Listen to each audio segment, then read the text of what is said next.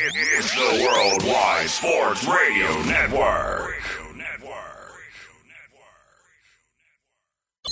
What are you talking about? No, it's not him. There is only one more. There is only one more. There is, that's, that's it. One more. Get rest. No. They saw your team put up zero effort. Wake up. Remember in the old days they used to have oxygen for them. Where's the oxygen? Play like absolute just garbage. This is the Sports Loudmouths. Yay! Man, can you keep it down? I'm trying to introduce here. With Errol Marks, Speedy Petey, and Tyler Harrison. Tyler Harrison. You're not even a has-been. You're a never was. You're a never was. You're a never was. We are back, ladies and gentlemen. This is the Sports Loudmouths. I'm your host, Errol Marks. My co-host, Speedy, Petey, and yes, Tyler, Mothball Harrison. Well, I, I will say this: the mothball is here, and he's here to stay. Right, mothball? Are we we happy today? Is there anything going on in your complete life that is affecting your opportunity to talk on this radio show? I think I've learned just. Oh well, then uh, I don't think you should be here. Okay. Is is that okay? Is is could I send you home tonight? I don't think you want to go home tonight. Once we interview Sean Marion, I'll be more than happy to go home. Merriman. I'll leave after Merriman, Marion. I know. figured that's all you're here Sean for. I a basketball I, I'm player. absolutely. I've never been excited to come here ever, except right here, right oh now. Oh God, it's Shawne Merriman. Okay, That's what I said. You make it. Yeah, you, said make Sean. it, No, you said Sean Marion first. Yes, that's one. not the basketball Oh player. well, And- Sean and second of all, better he was a great player, Great but he's not Peyton Manning. Okay. Well, he's not Tom Brady. 631 672 3108 is the number. Uh, you could definitely go to our website at 30 to 7? www.worldwidesportsradio.com. Download our app by going to iOS, WWSRN, or Android, Worldwide Sports Radio Network. Well, I think Speedy took, well, not Speedy, Tyler took away my thunder. At 9.30, we'll be talking to former Chargers, Bills, All-Pro linebacker Shawne Merriman. He will be joining our show. And at 10.30, we'll be talking to Lakers Nation senior writer and podcast host Trevor Lane. So that'll be interesting. Talking Oh, a little guests. Lakers basketball, a little mellow, a little LeBron, and a little yellow. smack around Tyler's yellow. fake little bold And Tyler will still probably bring up Steph Curry. And that's right. He'll, oh, he'll good talk. damn straight I am. All he wants to do is make passionate love to Steph Curry. Baby faced assassin. Oh. No, actually, it's going to be a Kobe conversation. No, I, I figured Oh, of it. course. anything with the Lakers and Kobe oh, Bryant. Of Yeah, I course. figure that. That was Anyways. inevitable. Kobe Bean Bryant, L.A. You have to bring him up. Oh, we, we will bring him up. Just him out of respect. Well, we'll You talk shouldn't. about him. The show's not going to be about Kobe Bryant, okay? I mean, there's a lot to talk about what's going on in basketball right now. It's not all about Kobe Bryant. I It- mean, it obviously, very well could be. Yeah. Well, I, obviously, if you bring him up, because you're just a boring person, and that's what you do. That's you bring lot, up out of a lot of things. I don't think boring. I, I think. Well, you're right. You do stupid things. How's that? Uh, stupid is good for you. I think that's the best I word. for you. appreciate the uh, correction. You know, stupid, dumb, you horrific. You know, all that stuff. We're only two minutes, eleven minutes in. and I proved him wrong twice already. I don't know about proving me wrong, but you proved me right too. I mean, just adding some words and giving you names that you obviously agree to now just makes me right about everything. I didn't agree to anything. I said I'm just- not born. You just said you were stupid. Uh, Just to shut you up quickly. No, but that you just gave me a reason to think that I was right. So you are dumb. You're stupid. You're always on my left, though. Well, I don't know what's on your left. It could be on your right. Maybe it just bends to the left and the right. Anyways, It could. uh, we have a great show lined up for you guys. As we said, our two special guests. Uh, we will get into obviously week 11 in the NFL. Who would have thought we're at week 11? Uh, we'll talk about what Odell Beckham has to do this week to help the Rams win after a story comes out fully that uh, Woods will be out for the rest of the season, tearing his ACL. Uh, we'll get into the Jets and the Giants. Obviously, the Jets decided to go with Joe Flacco uh, this weekend. Not the great and powerful next big thing, next Tom Brady, Mike White. So we're going to watch Mike White sit on the bench uh, for the game. So we'll get into the Jets. We'll get into the Giants.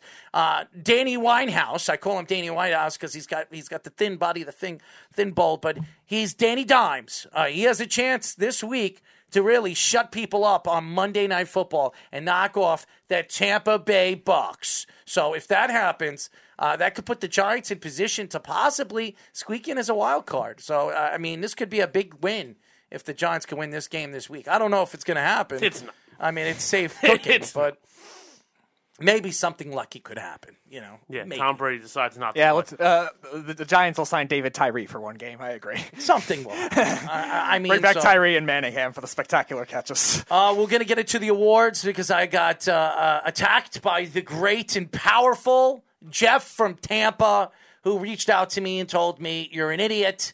Ohtani was first ballot and every single pick for uh, MVP. I think, first of all, yes. uh, he was unanimous winner uh, for MVP. I disagree. I, I really do. When you look at the numbers, I still disagree. But whatever. It is what it is. Ohtani wins MVP. We'll get into that. We'll get into Bryce Harper shocking the world as his second MVP. So, I mean, we could start looking at Bryce Harper, and a lot of people can't start, you know, have to look back and say, you know what? Bry- Maybe Bryce Harper isn't overrated. Maybe Not he me. is. Maybe he is the star that people I've thought he is. I don't know if he's if he's anywhere close to Mike Trout, but No. um, he, you know, when he was drafted in that draft, he was expected to be the next up and coming, like big time superstar. He Yeah, was more the guy. hype than any prospect I remember. you know, so uh, the fact that Mike Trout was the 24th pick in that draft and Changed positions became the superstar, I mean, Right. it, it's crazy. Crazy. And by the way, Mike Trout plays center field and he plays right field, so that's a, a huge difference when you play positions Well, you well. know what he was supposed to be. He was supposed to be the center fielder. no, he's supposed to be a catcher. catcher. Or- oh, that's right. I forgot he was drafted Mm-hmm. as a catcher. But I mean, he can't play catcher. It, it would have hurt his knees. It would have hurt his. Yeah, feet. he wouldn't be the same player It was if a good a catcher. decision. It's obviously worked out. So Yes. But um, as far as Mike Trout's concerned, he has his second MVP, so we could talk about uh, what is his legacy and where does this take his legacy to that next level. Uh, maybe Mike Trout, you know, esque. You know, he's not there, but he's, you know, he- he's close. I mean, you're talking about guys that have the MVP who's won multiple MVPs in the league. There's very few still in the league right now. So uh, we could talk about that a little bit later in the show. We will get into the NBA and the NHL, obviously, with the Knicks. Uh, Immanuel Quickley last game played a very good game. Last and, four games, he's played uh, fantastic. he's been uh, a two way player, and we, we talk about maybe you know you know five six years down the road talking about Immanuel Quickley as one of the steals uh, of last year's draft with Obi Toppin could be could turn out to be a very good draft for the New York Knicks if these players turn out to be big important pieces uh, to maybe a championship team. So who knows? I, I- I see Tyler. All he's doing is paying attention to the Ranger game, uh, like he's playing on the ice, which he's not. But uh, all there's in no all, ice here. obviously not. Oh, I thought you were getting the ice redone. So why don't we get into Maybe uh, the Islanders would have a place to stay permanently if they all got an ice rink. maybe we should talk about the MVP voting and obviously Ohtani winning the American League MVP and obviously Bryce Harper winning the National League MVP. Now, what makes this MVP voting so unique is uh, there were two great second place winners uh, that could have won the MVP this year. I mean, Three in the it was National very League. Mm-hmm. honestly, it was it was really two. It was Soto and Bryce Harper. I, Tatis had a freaking yeah, year, but man. Tatis at the end of the season, after that stuff that happened in the dugout, they were not going to give him the MVP. Well, you can't do that. That That's yeah, bullshit. that's what the that's what the writers do, buddy. Uh, but that we're not writers. But, uh, we're we're we're not people. the writers. Fernando Tatis had a hell of a year. It doesn't matter. I knew he was never going to win. It doesn't matter. I'm just saying he you That's would, fine. could make a case. He, He, was never going to win. And, and and and I knew because of that one incident and what he said, making it seem like it was all about Tatis. No writer is going to pick him. You know who he reminds me of? Alex Rodriguez. That's who he reminds me That's of. a hell of a Uh, compliment. yeah, it is a hell of a compliment, but that's what he is. He's a, he's a kid from you know obviously uh, from uh, where is he from? He's from is he from Dominican, Dominican, Republic? I believe. Yeah, just like Alex Rodriguez. I mean, his hometown, the Dominican Republic. He's an American. He's from Miami. He was a great quarterback. Everything you can you know compare to both of these guys. They're very alike in so many ways and very cocky players. They thought they were the best player on their team, even though they played with some of the great players of our era. So. Um, now I, I'm not saying Tatis is playing, with, but he's playing one of the best third basemen we've had in in this this era, absolutely. And Machado, Uh, that's ironic. Do you know why that's ironic? Why is it ironic? Machado is a Rod S two. Fight. anyways, uh, this this is sp- uh, listen. If you can't concentrate on the show, I we'll am the game off. concentrating. No, all I you're doing is you watching. Yeah, I said what I said. Listen, concentrate on the show. I But I, am know, I know damn well when Shawne Merriman's on, your your eyes are going to be locked to the screen. because that's what you do. So you you if you can't concentrate on the show, then you can't Are you watch really the game. saying you're prettier than the hockey game going on? I- I'm saying that you should be getting concentration of what you're talking about I because I, am. don't. No, you're not. Yes, I did. I can anyways, recite everything I uh, just uh, said. to Well, that's great. I, I don't care what's going on on the Ranger game. So why don't you concentrate? And by the way, that was a goal. it was not. a goal. Uh, it should have been because you shouldn't be sitting in the crease holding on to the puck. Anyways, um, to get back into what we were talking about before I was wrong, rudely interrupted. Tatis and Machado are the same. I I look at right now the National League, and we look at Soto, who is a great player, great young player, 22 years old. I think the league really.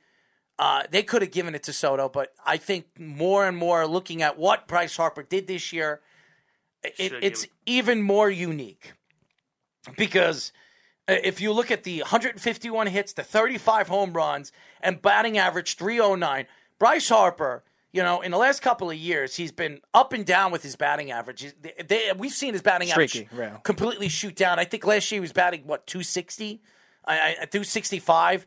He, he wasn't batting, he, his batting average was like 40 points under what he had Yeah, this year 268. and 84 RBIs. Now, if you look at if you look at some of the American League players like Aaron Judge or even Giancarlo Stanton, and you look at their numbers, they had better offensive power numbers than Bryce Harper. I think the reason why Bryce Harper won this year was first of all uh, the way he played as a team teammate. His on base percentage was fantastic, or his OPS was fantastic, and his defensive prowess on the court, on the field this year was much more uh, out. You know, at, all all around all around Well-rounded. talent. He played a little center field this year too, which might have helped his stock as well. I thought he played very he's, very he's well. Gonna be there a lot next year too. Mm-hmm. I think he was fantastic this year. I think he deserves a lot of credit. They Um, picked the wrong guy. Well, that's that's your opinion. I mean, the, the way I'm the league at looks it. at it, They- they- they- Bryce Harper, and we didn't see a lot of fights this year. He stuck up for his teammates in some of the team. things. Uh, he he played very very well. He played like a captain, and and that's when you went to Philadelphia. When everybody saw Bryce Harper go to Philadelphia, you you expect this. You expect this guy to win a couple MVPs. You expect this guy to take this team uh, to the playoffs. Remember, the Nationals won, and, and the Nationals won a World Series without him. The year after, he mm-hmm. he decided to sign with Philadelphia. So there's a lot of mm-hmm. pressure on Bryce Harper to come up and win a championship with Philadelphia before his career is over, so we could shut the the fans off uh, uh, or what the fans have said about him, saying that he was the cancer in the locker room and he was the reason why Washington didn't win a World Series. Especially They after his- replaced him with a hell of a guy. Especially after his quote too. I want to bring a championship back to DC. His first offseason, essentially trolling the Nationals. No, I think he really just.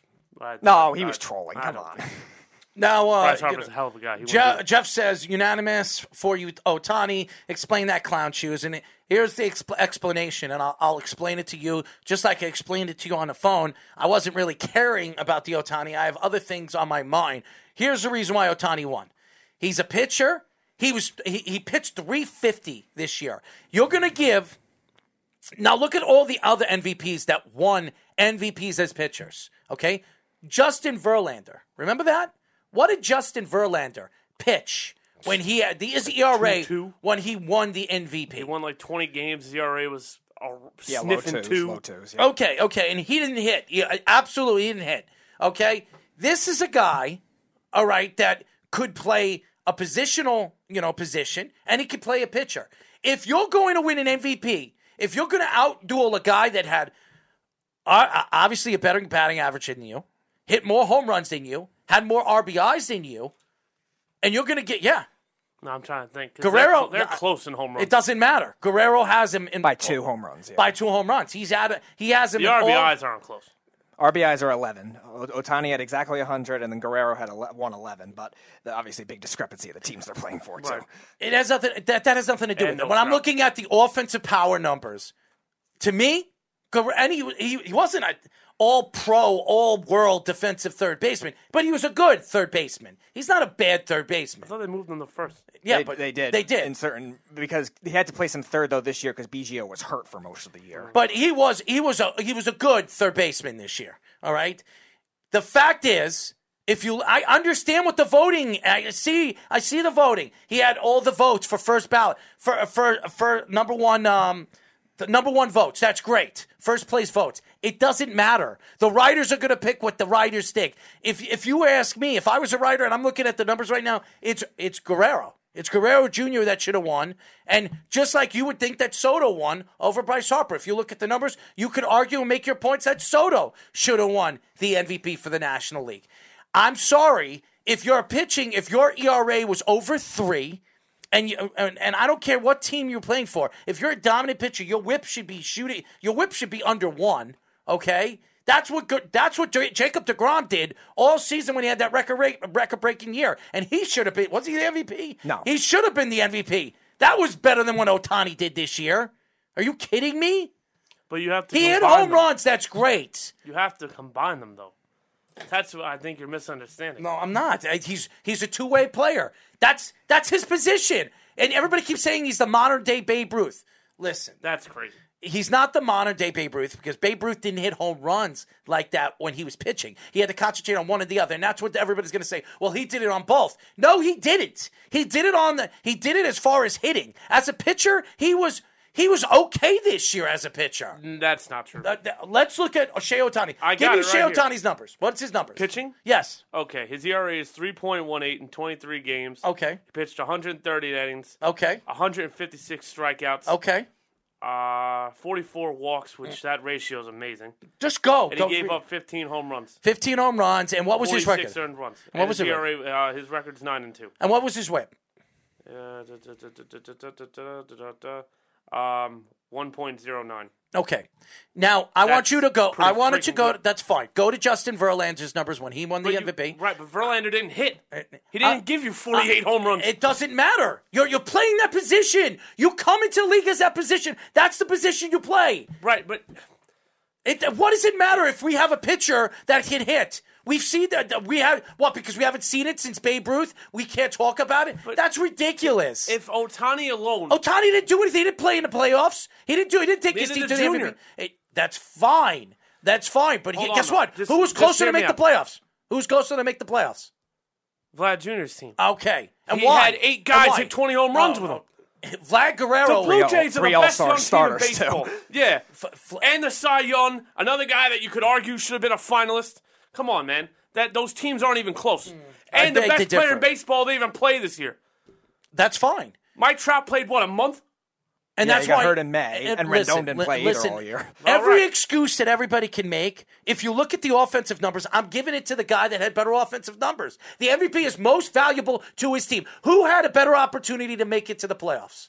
The Blue Jays. He was the most valuable player with the best numbers. Ohtani had no chance of taking his And team by to the that playoffs. logic, Brandon Lowe should have won. Yeah.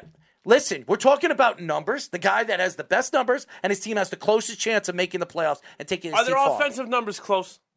Yeah, so what? Okay, the offensive numbers are close. Now you're adding a All right, so let's look at the Borderline number let's take a look at the pitcher on pitchers. top of Where it. is he ranked in ERA when it comes to pitchers in the league? Let's do it that way. If that's, the way we're going to do it. But you can't. Top You have 25, to combine the two. Where is he when it comes to ERA? Top 25. All right, In that's baseball not, that's or not the great. League? That's not great. In top Uh, twenty-five. I would say the in all of baseball, All right, probably. uh, Whip. Where is he it, it- when it comes to Whip? Probably, uh, we, we looked at this. It was it, he was at the time eighth in the national in the American League and, and all of baseball 18th. So it's probably around. All right. It's probably a little right. lower now. And, and here's why I'm going to say this: if you're going to be most valuable player in my eyes, you got to be somewhere in the top five in pitching and the top five of off uh, uh, uh, when it comes to when it comes to offense. Well, actually, top ten in, in offense. Okay. Now, when I look at him, when I look at him at, as a player, he is not a top top five pitcher. He's not a top ten pitcher. I would say he's top agree. fifteen. I think he's a top fifteen pitcher. Okay. As far as as far as his offensive skills, this year he was a top five offensive player. No question that he was. But when you put it all together, when I look at it all together, and I'm trying to compare and contrast the player at a position, each position as a pitcher, he's not a top five player, and even as an offensive player, in my eyes, he's not. He, to me, to combine power wise, yes, power wise, yes, but everything else, he's his batting average. What was he? Two sixty seven. 259, uh, 257. 257. That's not good as a batting average. That's Stanton not. a few years ago, batting like two sixty. Stanton had, well, hold on one second. Stanton had 50 something home runs. Okay, Ohtani had forty something home. 56? Okay, Ohtani had what forty six And 46 140 home runs, and 10 100 wins, RBIs. and 140 RBIs. And 140 RBIs. Give Mike Trout Sorry, Carlos get Mike Trout 100 something games. His uh, his uh, RBIs are And sniffing Rendon, 120. yeah, and Rendon. Nobody's and- nobody's saying nobody's bringing up Mike Trout. Well, no, but uh, no, Ohtani but what. I'm saying is, oh, RBIs Trout's is a on lot. Of, a lot of it is a next team year. stat, next too. year it'll be completely different Because Oh, because Mike Trout's going to be the best player in baseball. I'm not saying Ohtani's sniffing him, but what I am saying is, you can't subtract that he is not doing both. Jeff says also at a 9.1 WAR, highest ever. oh, okay, so That's why I think Soto should have won. His, his WAR was I agree. amazing With, too. I agree with you on that. okay, so we're we're looking at the war His now. WAR was higher than Junior's. Now- Now we're looking at the war, and war war is important now. I mean, it's an analytic that they're starting to add, which Kind of combines everything. yeah, which th- this was just brought here for what eight years ago. War came into the league. Yeah, whenever the War- first next gen stats came in in 2011 or something. Uh, like it that. was something eight nine years ago. It came into the league. Uh, listen, I look at the all time baseball, and if if I'm looking at an MVP, I don't care. I I understand the whole war thing. I understand the comparison to the war thing, but all in all. I, I look at baseball a completely different way from the old time baseball. When I'm looking at the 80s and the 90s, even the 70s, with some of the guys like Rollie Fingers and, and those type of guys, Bruce and Judah. And yeah, we understand. I, uh, listen, that's that's how I look at baseball. It's a completely different way. But That's how we look at baseball. too. That's why I'm confused as to why you're being so new school about it. what do you mean new school? Because you're looking at it and saying he's got to be top 10 in this and top 5 in this. Yeah. But he's doing both. I just look at baseball a completely different way. And and and again, I'm I'm looking at the position that he plays. Yes, he's a pitcher. No question that he's a great pitcher a. There's no question he's a great pitcher, okay? But this year, his pitching numbers were not MVP esque. It wasn't. His hitting was MVP-esque. If you want to give it to him because he's, he's hitting, that's fine. That's great. But guess what? He wasn't the best hitter in baseball. So that's just the way I look at it. But if you're going to give it, Jr. in that case. yeah, Vlad Jr. all around was the best hitter in baseball. All around. Salvador Perez would love to have a word. with Well, go look at the numbers. I mean, the numbers all around goes to Guerrero. I and mean, he's a catcher. So if we're really doing that, Salvador Perez should have won MVP by your logic. honestly, I know it's just a, a really bad year. that He's, he's an old man. That's why I need to give in it to him. Well, again, it, give it to him. Like yeah, watch he'll be comparing AL MVP years. Obviously, Trout had some great ones too, but I, I, Perez probably had a better one than Josh Donaldson did, or something like that when he won MVP, or That's- JD Martinez or anyone like that. Yeah, like, it's just unfortunate the kind of year. You know, JD Martinez, you know, he just he fought so many injuries this year. I, I still think Oh, JD Devers, Martinez. Devers is going to win one either next year or the year after. Devers that. is awesome. Devers is gonna win He's one a real special soon, too. player, you know, and Devers and, and, and the same thing when I say about Aaron Judge. If Aaron Judge could stay healthy, he was robbed for that MVP. He was. He was. Well, yeah, he was because we know that. Altuve cheated. Yeah, of that- course. that's not even the reason. That's not only the reason why Well, I thought he got you robbed. can't take the season away because he cheated in the Yeah, well, you know, he cheated the whole season. That's baseball. What- what- And you know what? In anything that you do, you're trying to find a way to cheat because you're trying to move forward and trying to beat the odds or try to outplay or outbeat your opponent. So, Well, right. and then and when, when we talk, get caught, don't act all. Oh no, I didn't do it. well, that's you know, that's listen. in hindsight, they should do it again because Major League Baseball Innocent and prove, punish them. prove so what the hell's hold matter? on, innocent until proven guilty. That's No, not in this country. Maybe around the world, not here. I just like to have fun with it. Anyways, when we come back, ladies and gentlemen, we'll be talking to former Chargers, Bills, All Pro linebacker Shawne Merriman here on the Sports Loudmouths. It's the Worldwide Sports Radio Network. This is the Sports Loudmouths.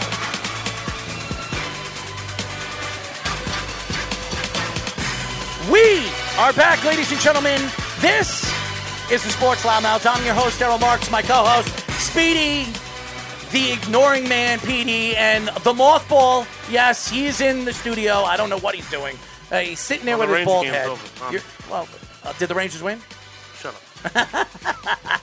631 672 3108 is the number. You can go to our website at www.worldwidesportsradio.com. Download our app by going to iOS, WWSRN, or Android, Worldwide Sports Radio Network. Well, it was all over our social medias today. Uh, Speedy ro- reached out to me and said we were getting this guy on uh, on the line first. I thought it was a phone call, but we have him on the video feed. We are now talking to former Chargers and Bills All Pro linebacker Shawne Merriman. What's going on, Sean? What's up, guys? How you doing? We are good, man. And this guy right across from me, Tyler Mothball Harrison, the bald guy losing his hair, 28 years old. I, I mean, you got more hair than he does, okay? Yeah, you know, shit happens, man. So Sean, I have to deal with this every day. This isn't just because you're here. This is literally an everyday occurrence. Well, eh, there's nothing wrong with it, but uh, this guy was very excited to get you on. Obviously, your personality. Oh, he's one of my favorite players. This is this was that was awesome. Oh God, here we go. Uh, anyways, uh, he's very excited to get you on, Sean. So why don't we get into a little bit about? Uh, first of all, let's go to Fubo Sportsbook. I mean, obviously you're working with Fubo. Uh, tell us a little bit about uh, what you're doing with Fubo Sportsbook, uh, Sp- Sportsbook, and and how you're moving forward with it. Yeah, so my MMA league is uh, Lights Out Extreme Fighting on Fubo Sports. So we got a big fight coming up uh, December 10th at the Commerce Casino, and it'll be live on Fubo Sports. You can check out all the other uh, fights that we've had. It's on Fubo Sports too. They're always running them back. So uh, check that out. And then yeah, uh, Fubo Sportsbook, man. This is um, this can be big for me because I've been, you know, I've been waiting to uh, to announce this and kind of talk about it a little bit. And uh, I'm glad I'm launching it with them. Well, first of all, when I when my producer put it on a piece of paper, I thought it was FUBU. I said he's working with LL Cool J. That's what he's doing. Right. I know. I, you know, it's funny. I get that. It's, I get that a lot. But you know, more people like they just crossed over a million subscribers. Like they're you know aggressive with acquiring content. They're growing like hell. And then you know we have we're the top three most watched you know program on there ever. Mm, mm. And so for me, it's cool because I've been around this, the sport of MMA for 16 years, and then now to be kind of on this side of things has been great. Well, I'm a I'm a huge fighter. I, I do a sports show. Well, right now we put a little hold on a sports show because my partner actually had a partial heart attack, so he hasn't come back. But we haven't done we haven't done our MMA show. We've been all over. We work with a lot of great fighters. We've had a lot of MMA, UFC fighters on our show and Bellator fighters. So, and I actually have a black belt in judo and kempo, and I have a purple belt in Brazilian jiu jitsu, and I, I was a boxer for almost eight years. So I know a little bit about fighting, and I loved what I see what I see with you, your workouts. I've been on your social media and how hard you work out and and that you have such a love for the sport. So it's great to see a lot of these ex NFL players, Greg Hardy being one of them too, uh, with the UFC. A lot of these ex fighter, uh, ex NFL players are starting to move into UFC combat sports. Yeah, and so and that's one of the things that I've been concentrating on this past year. The pandemic slowed things down a little bit, but I want more former athletes from other sports to transition into lights out into MMA. You know, I think it's it's coming. You know, we started to see Greg Hardy had some success, and regardless of what anybody think about him personally, Right. this guy's only been fighting a couple years and like going against guys who've been training for 15 years. Mm. I mean, this is you know it's legendary because we just have something about us when we transition to the sport. We just have to pick up the discipline, right, and learn like what to do. And you know, all you get in there, all those muscles and everything don't matter if you don't know how to use them. And someone is just better technically sound than you are. So uh, over this past year, we got some big announcements coming up. We're we're announcing some former athletes, former NFL players that's transitioning, going to take their first amateur fights with us. So that's going to be cool. Well, I love what they're doing right now. They're trying to bring basketball players into boxing now. Thank you, Jake Paul. I mean, I mean, Frank Gore too. I mean, it's Frank crazy. Gore's a house. It's crazy the way uh, a lot of these ex athletes are starting to move to combat sports. Maybe they think that they compete because of their athletic ability. And some of them could. Some of them are great fighters. AK Herschel Walker. Everybody remembers Herschel Walker. He's still funny. He's still. d- But dude, he's you know what's funny? years old. Everybody always want to bring up the one person that got knocked out. So I tell them about MMA, and they're like, "Oh, Johnny Morton," and I'm like, "Why? Why don't you bring up Herschel Walker? Bring up Greg Hardy? Some got some of these like legit guys. Yeah. Bring up the one guy to get knocked out. That's because everybody thinks they know fighting.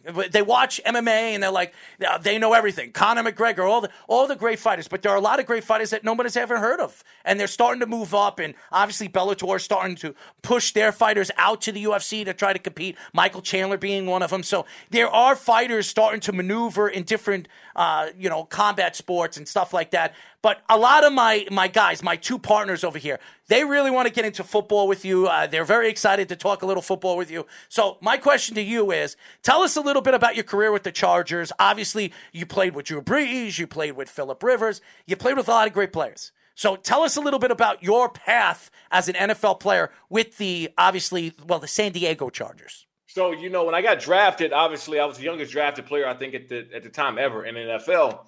And you don't understand. You're walking into the locker room with Drew Brees as your starting quarterback and Philip the backup. Like you can't even fathom that. And I look back on it now, knowing that you know Drew Brees is, is going to be a Hall of Famer. and in my opinion, Philip better be one too. he better. be. Um, that you know you played on a team with two Hall of Fame quarterbacks. Uh, then you walk on the team, and LT's there, Lorenzo Neal, Donnie Edwards, Brandon Godfrey, Randy, you know all these guys, and you're like, man, I played with some of the the best guys in in in, in football. So, um, and it was a it was a shit show every day, man. It was a competition. I mean, you couldn't do anything wrong in practice. You they would get on you continuously, and just you know you couldn't get beat in one on ones. It was just nonstop competition every single day. So I want to move on to the coach now with uh, with Marty Schottenheimer coming in, one of the longest tenured coaches in NFL in NFL history, one of the winningest coaches in NFL history. What was it like uh, playing for him, like as a person and also as a coach? Now I'll tell you. Um, so he called me the day of the draft. He drafted me, and he said, "Hey, you ready to be a you know then San Diego Charger?" And I was like, "Yeah, you know, you guys ready to draft me? I'm ready to get to work." Um, so I came out there, and uh, Marty was one of these guys that is like tough as nails, right? I mean, he's always on to you and stuff like that, but you know he cares.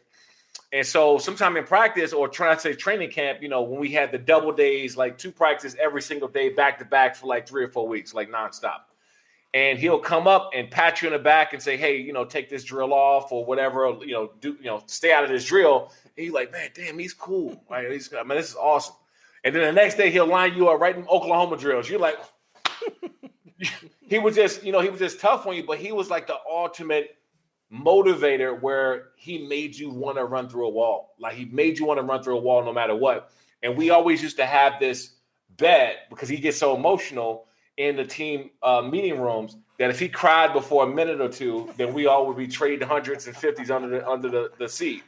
but um, I miss Marty, man. Um, he was a big part of of me just learning how to be a pro and, and man in general. It's funny he brought up Marty Schottenheimer. Obviously, Marty Schottenheimer was a very big advocate for the Chargers to keep Drew Brees long term. Then they obviously drafted Philip Rivers, which led to Drew Brees going to Miami. That fell apart. Then he ended up in New Orleans, and obviously we know what happened from there. Actually, they drafted Eli Manning. Just Well, no, well, you, he, everyone knows what I meant. All right, thank you, thank you, uh, statistician over there. So after they drafted Eli and then traded him for Philip Rivers, so he doesn't get upset. Do you think that Marty Schottenheimer kind of felt like his time was up when they went with Philip Rivers, or was that a falling apart? Did you guys feel it in the locker room? Because obviously you still had leaders there like Lorenzo Neal, like with LaDainian Tomlinson. No, I, I thought the fallout was with our uh, former GM uh, AJ Smith. That was the fallout. I, it wasn't. Um, it was just a personality clash, and they just didn't work well with each other. Um, it got to the point where you know it was a joke for us because they would walk past each other or stay far away from each other as they could and not be in the same room. Uh, it got really bad when it comes to that. So I don't think it was the the with Drew Brees and, and Philip Rivers at all. Um, you know, Marty is just like we were all shocked at you know when he got let go right after the 14 to 2 season because you know we had I think we had some there. But also too having Norv Turner to come in there and you know us follow up another year at 13 and 3, go right back to the playoffs and you know have another successful year. It's like we just we had a squad, man. I mean, we had between 2005 and, and uh, 2008 or 9, I believe it was, uh, maybe like 30 Pro Bowls or something crazy.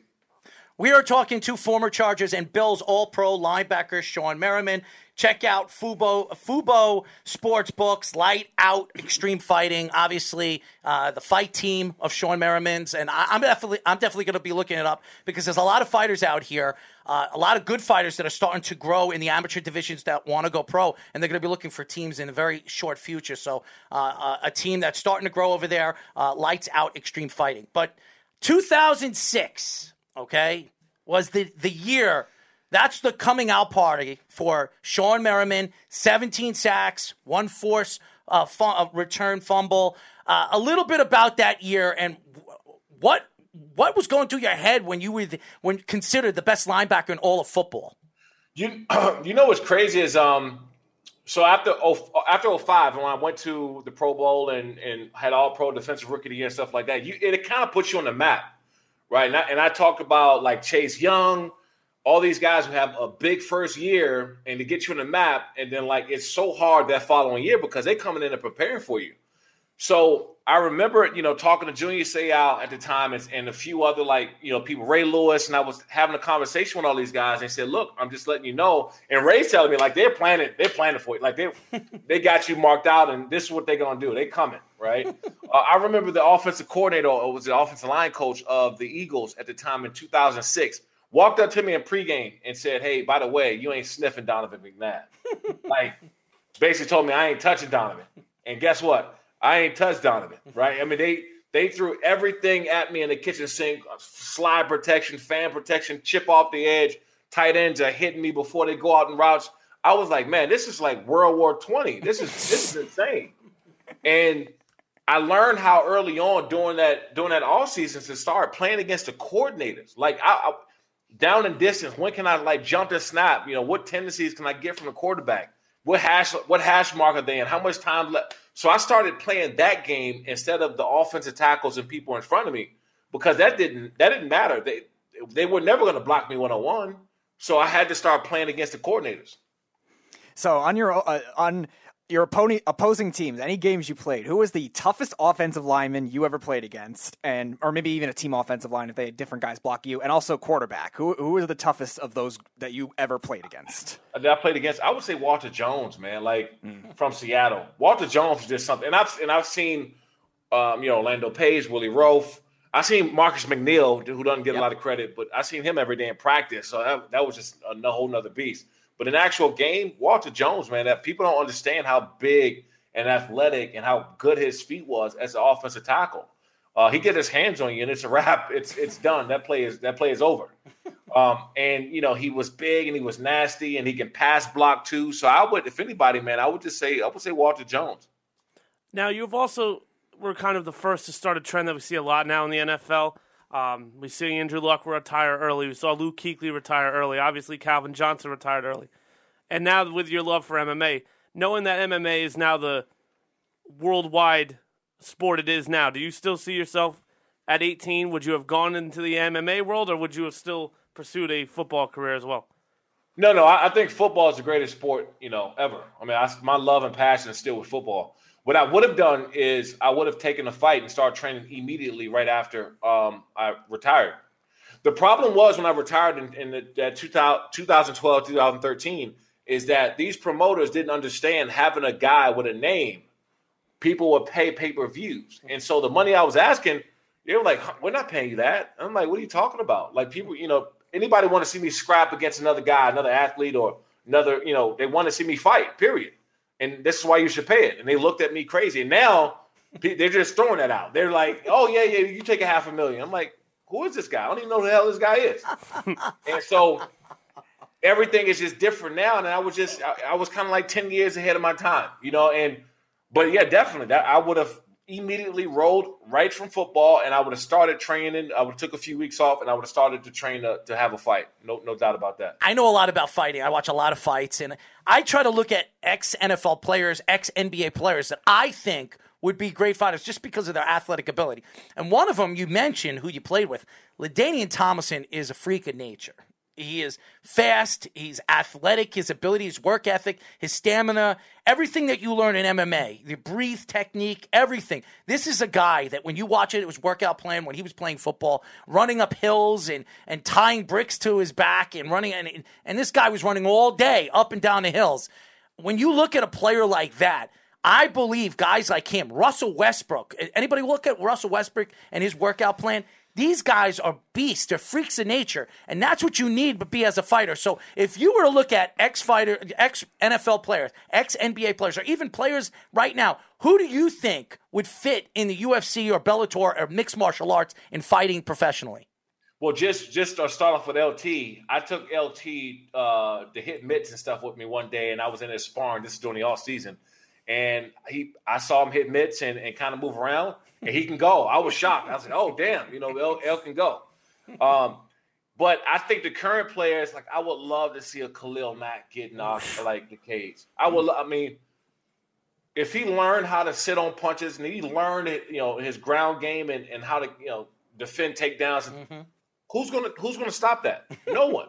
you just, you know, he's too strong. He's too explosive, and this is, you know, I I think Francis Ngannou, like he's he has like that build, right? Mm-hmm. I seen France the other day yes. in the gym, and I was like, dude, he looked like a DN, like he looked like a defensive big. end. He's a big man. He's a big dude, Yeah. and so when I look at these guys, um, you know, I think Aaron Donald, if he ever decides to lose lose twenty pounds and fight at two sixty five, I think he would actually cause physical harm to somebody in there.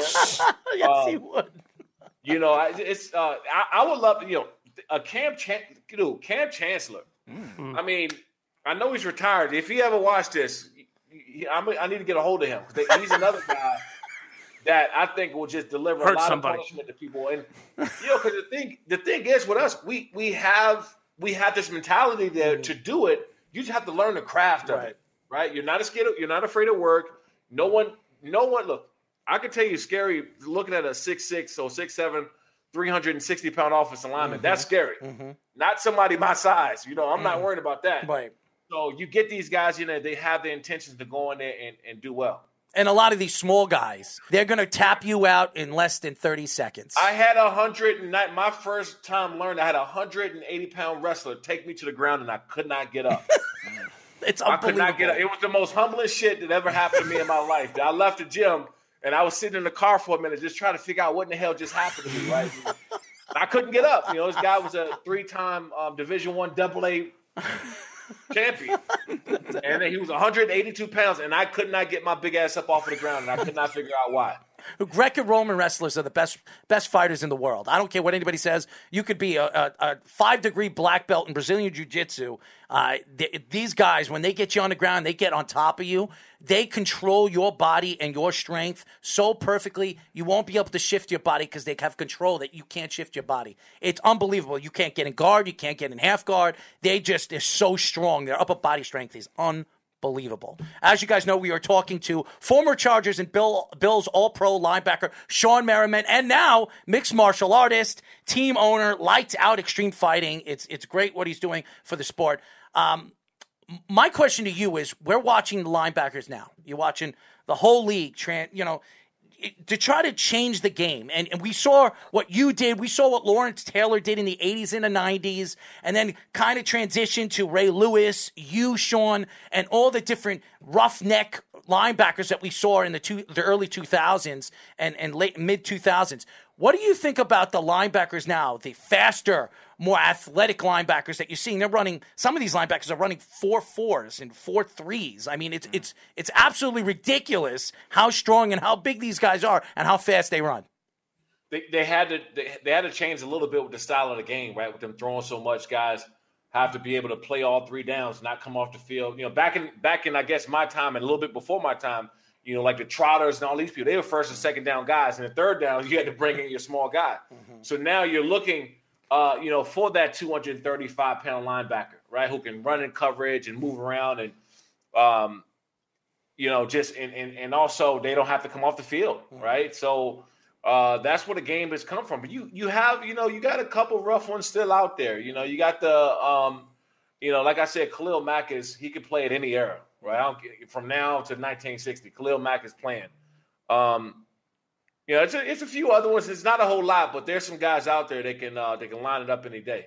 Another another aspect of that is the trash talk. You guys, you play, especially as a pass rusher position, a lot of trash talking between the defensive line and in your case, the outside linebacker and offensive line. So, who is the who is one of the best trash talking rivalries that you had? Maybe in a division rivalry, or maybe a team you played a lot, like the Colts or the Patriots in the playoffs. And also, who is the main trash talkers on your team? Was it you? Was it somebody like Shaun Phillips? Was it Jamal we- Williams? we somebody like that? all know who's the best trash talker on my on our team is that's Philip.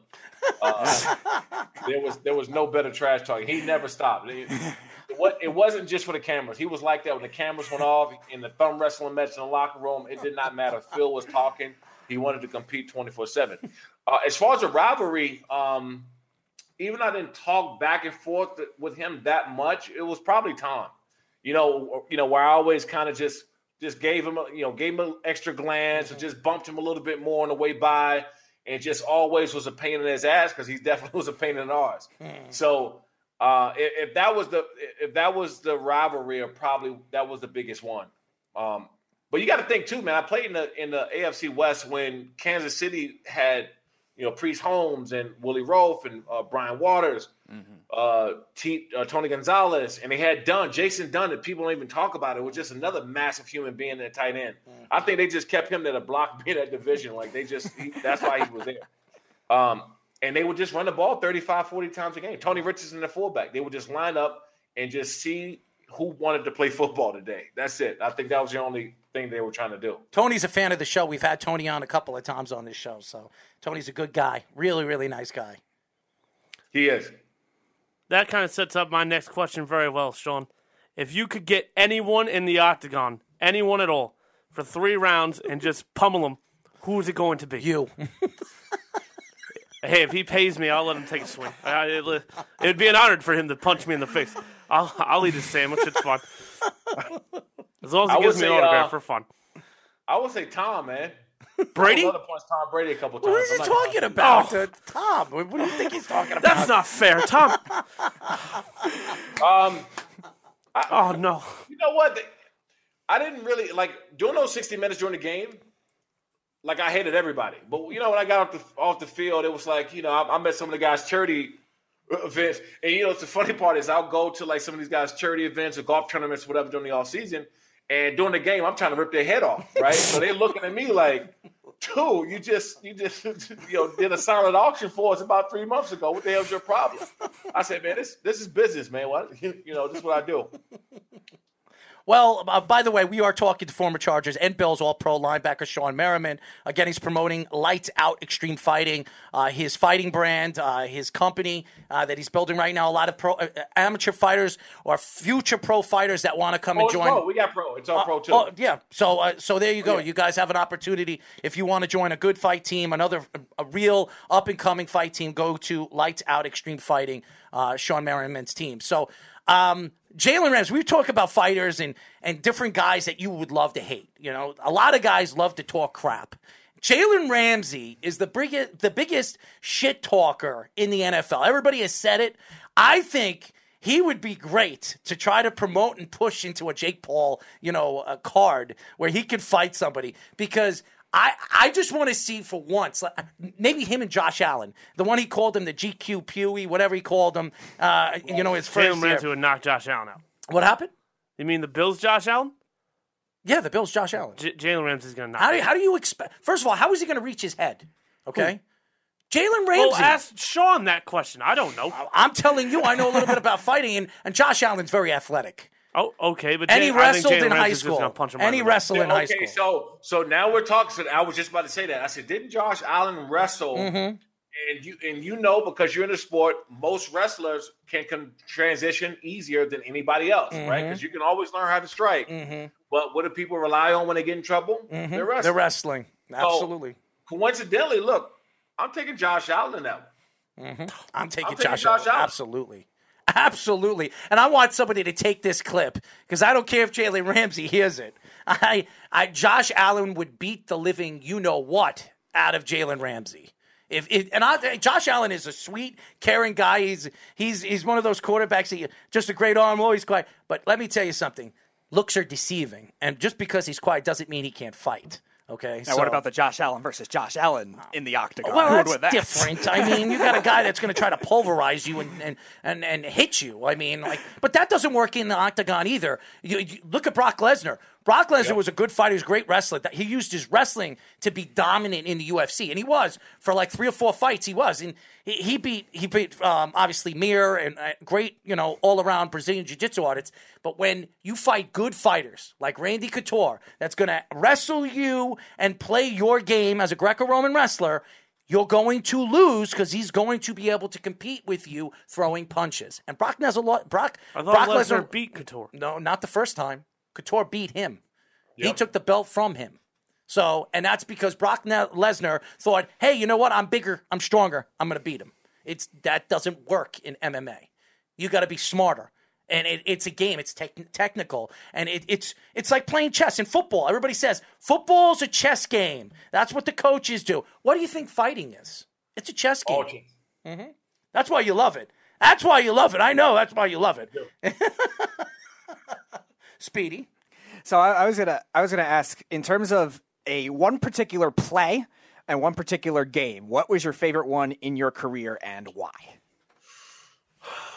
I would say play uh, my rookie year against the Indianapolis Colts. I got uh, Peyton Manning by the legs. Uh, I got him three times that game actually, but the one particular play, I like swiped his legs and just took his legs from my. Now I'll get arrested for for doing that, but you know, then I swiped his legs, one big tomahawk swipe, and I, and I hit him, and his legs just flew right up in the air. He was completely off his feet, and he got up and didn't know what the hell happened. Was that the six Um, interception game? I just want to ask. Was that the game you guys forced him into six interceptions? I think, yeah, that Yeah. was a uh, no, no, that was the um, that was a Sunday night game. That we Okay. played them on. Yeah, that was a Sunday night game. I think this was a uh, this was in 05. This is at their home. Gotcha. The the I would say the best game is Monday Night Football against the Raiders in 06. Uh, I came out like a bat out of hell in those guys. Like I already hated the Raiders enough, and then I hated them more because Marty Schottenheimer like instilled in us to hate the Raiders. Like I don't know what he what he did to us, especially me. Like I came out like I just thought they were the devil. Like I'm going to rip everybody's heads off, and I came out flying. I think I had you know four or five sacks that game, and I didn't play much of the fourth quarter. And I'm sit, sitting over there screaming away he felt as a D coordinator. I didn't want to go out because I wanted to break Derrick Thomas' sack record. and I was like, man, just let me break the damn record on these guys. There, Monday Night Football, like, let me do it, please.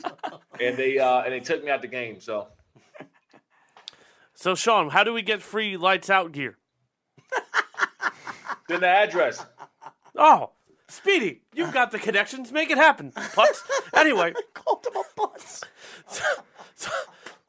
Sorry, Shawne. We get. I, I get. I get very. Um. Sorry. Anyway, I lost. My, what's next for you as far as like a business venture? Obviously, you've got lights out. There's Fubo Sports. What what what else is on the Well, horizon? that's the company they're working with, Fubo, uh, Fubo Yes. Sports. Yeah, we're on, we're on Fubo. Um, you know, I got a couple shows coming out about athletes transitioning from their their sport to lights out. So I have a whole show that I've already shot the pilot for. I'm just waiting to get green lit now on on uh, the uh, production date. But this is next level because a lot of people are trying to figure out, like, you know, wonder what happened to their favorite athlete and their you know process when they got done playing. And some of these guys, like, you know, had problems or troubles or depression and all different kinds of stuff. You're like, these dudes are coming back to fight um, for multiple reasons, and it's a really, really cool story. And some of these guys can go and they can really scrap. Oh, I can't wait for that because I'm looking for like the next thing because the next Ultimate Fighter is garbage. I mean, I don't want to watch these guys. Half of these guys, they get it, they get they get their title. If th- some of them make it to the finals, they get in. The UFC puts them in for one or two fights. They get knocked out. They're done. Nobody's going to talk about them again. I want to see like these ex athletes actually go on a TV show. They fight against one another, and there's a champion. And after that, you know, they win some one money. I think it'll be. I think that's cool. I think that's going to be really, really cool. But uh, anyways, uh, we are talking to former Chargers and Bills All-Pro linebacker Shawne Merriman. Last question, and uh, we're gonna let you go because I know you're pretty damn busy. I know your workout plan. I, I I do pop it on Snapchat here and there. I see you in the gym and you're doing your thing, so I know you're pretty busy. Um, your workout plans, and and that's something that very it's to me what I've seen. You know of you in the last couple of years. I, I know a couple of years ago I saw you at the. Uh, I saw you at the Super Bowl. You were you were doing Radio Row. Uh, I think it was a couple of years ago. I, I I know you were there. I didn't get a chance to speak to you, but you were busy. Um, what what are you doing right now with your workout plans? Are you are, are you building a workout plan video uh, for for people to actually check out your style of uh, you know the way you work out, the way you keep your body in shape? Because dude, for a guy that's out of football for as long as you have been, I think you've been out of football for what seven years, eight years, Yeah, yeah. uh, and and the shape that you are in, it's it's incredible for a guy who just because I, I see a lot of these football players, they lose all this weight, they look scrawny, they look you know I don't know what happened to them. Maybe they go on this crazy I don't know I'm going to drink water diet, uh, but you you're still big, you're still strong, and you're still working out. So what are you doing, and are you doing something like that? Yeah, was, the MMA's helped out a lot, right? Because like when you play as long as I did, and I'm not talking about just NFL, like you know, college, high school, you know, uh, boys and girls club, Pee Wee League. So you start a long time. Like your body, you if there's no way for you to go and do all the same workouts you did when you play football. You just can't. You can't do it, right? Uh, so the MMA's definitely helped me to stay like competitive, keep my weight down, you know, stay being able to open my hips and be able to move around and don't become like some big stiff that's pounding weights all day and can't move. Uh, and then I mix in a combination of circuit training and a little bit of weights. Um, hot yoga I do uh, three day, two three days a week, and so like it's it's really it's really uh, the consistency of it. You know, people think you got to go in the gym and have like these amazing Olympic workouts every time. You don't. You're just like, hey, work out four days a week. You know, out of the seven, stay consistent. You'll stay in shape. I mean, it's pretty. I know it sounds easier to say easier said than done, but for me, it is. It's like I go and I roll out of bed six six six thirty in the morning. I hit the gym and then I get my day started at eight thirty. Like it's just normal for me. So one teammate, either with the Chargers or with the Bills, when you were there, that was that was your favorite guy to hang out with or or talk to you, and a, the best story, a good story that uh, comes with with that player, and why. Um, I would say, um, I would say Low Neal, man. Like Low, Low Neal was my guy. I mean, we, you know, we, we had a pretty tight uh, like a tight knit team where you didn't have people hanging out like with just certain groups. Like we all hung out with each other. Um, but Low Neal, man, he was, uh, believe it or not, my rookie year, he uh, he was my workout partner. I think he was in his 12 or 13 year at that point, and I couldn't keep up with him. Like Low Neal was just, he was like just on another level. Um, but I remember one of the times he uh, was a rookie dinner, and we got in, we we got into it like you know just talking back and forth on basically who can take more shots. And we both had drank 19 shots that night, right? And I just woke up and I remember it was the worst hangover I think I've ever had in my life. I think I slept on a hotel dresser. I took the TV off and slept on a dresser that night. Um, but after that, we we kind of we had this truce. We we we had this thing called brother-in-law because we would we, we would clash and practice and try to hit knock each other heads off, and that's or we just challenge, challenge, challenge, and it was you know just such a pleasure being around O'Neal. But we had to we had to go we had to brother-in-law that thing. Shawne, you hit a very sensitive topic before when you were talking about how athletes, when they no longer in the limelight, they kind of fall from grace. No one knows what they're doing or how they're doing, which your show will obviously show uh, when it comes out. What do you have any advice for former athletes that maybe they didn't leave their sport on their terms or they're looking for something to do in their spare time? Yeah, I would say get started. Whatever you're doing now, like while you're playing, start planting the seed on what you do want to do next. Like, there's nothing like that first year when you're out and you're going through it. It took me like a, a good year to release the game of football. I remember sitting in a in a broadcasting booth talking, you know, about the games, and they would come to me, and I would feel bad talking about somebody blowing the coverage because I knew him. Right, I'm like, you know, you you know, you thought that you, you're told like not to throw your boy under the bus, right, or you're, you're one of your teammates or somebody you know, and they blown the cover three. I'm like, hey, that's such and such fault, and you, it just took me a whole year to get away from the game mentally and stuff like that. But I rode right into what I wanted to do next. Like, don't take that time off. Don't sit around because you will be miserable. As you guys know, former Chargers, Bills, All Pro linebacker Shawne Merriman. Shawne, tell the fans how they can find you. Tell them how they can find Lights Out Extreme Fighting uh, if they want to fight or reach out to get some apparel from your organization. How they can uh, find you guys on social media. Yeah, if you're a former athlete, definitely reach out through uh, through DM, whether it's on Twitter or Instagram. It's at both at Shawne Merriman. Reach out. It's uh, at Lights Out XF is our is the company. LightsOutXF.com is the company, and check us out. Fubo Sports. You know, catch all the fights there. Uh, we're live December 10th coming up. Got a huge card that we're going to announce here. I think Monday, Monday or Tuesday, and uh, we just can't wait. Wait, man, I, I love it.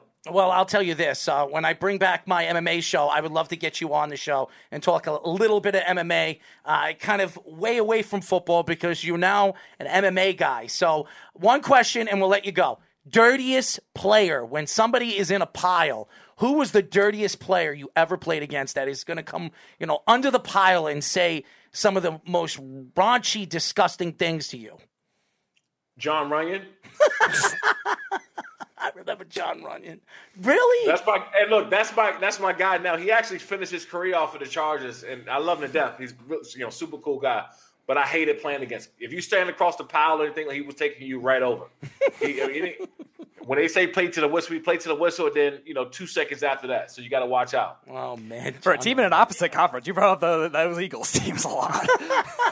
I remember Jon Runyan. I would never, when you look at Jon Runyan, you wouldn't look at him as one of those guys that are just like vicious. You would think Ray Lewis, even though Ray Lewis was so like you know, so energetic and, and what he does on the field. I if he was on also uh, Suggs, Terrell Suggs, the way he talked on the field. When I saw him when I was on the field, when I got a chance to go a live game and I listened to Terrell Suggs, you can hear him all the way on the sidelines talking the crap that he was talking, and it, and he really put up. He definitely did when he went out there. But Uh, Shawne, thank you for joining us. We'll definitely want to get you back on again. We'll reach out to you very, very soon. Thank you, uh, obviously, your publicist uh, for letting us, uh, you know, get you on. I know you're a very busy man. Absolutely, man. Thanks for having me.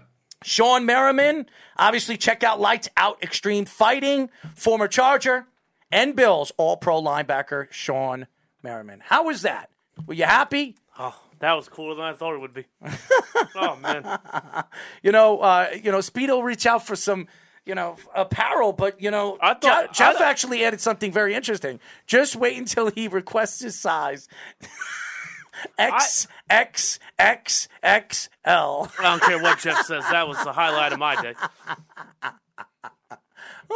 Man, I actually could probably go home right now and not miss the rest of this show. We should, you know, what we should get. We should have him promote your fight with Jeff. Oh, that would have been a good idea. We'll put him on Fubo Sports Sportsbook. That would have been a good idea. I might do that. I might reach out to Shawne Merriman. I got a fight for you, an exhibition bout.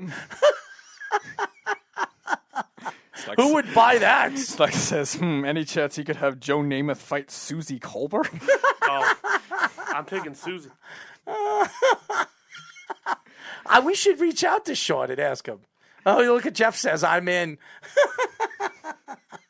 uh, that would be a great sell for you if you if you knock out Jeff on national TV on that center stage. I mean, Tyler, you'd be uh, a, a superstar, right? Uh, you know, you you win fight of the night. I would win fight of the night. You don't want to win fight of the night, or I you? said I would win fight of the night. Oh, night. so so you, so tell me what you're going to do to Jeff, okay? When December why would, I, fourteenth, why would I? Why would I do that? what you, don't want to reveal your uh, your plans? Why would I do that?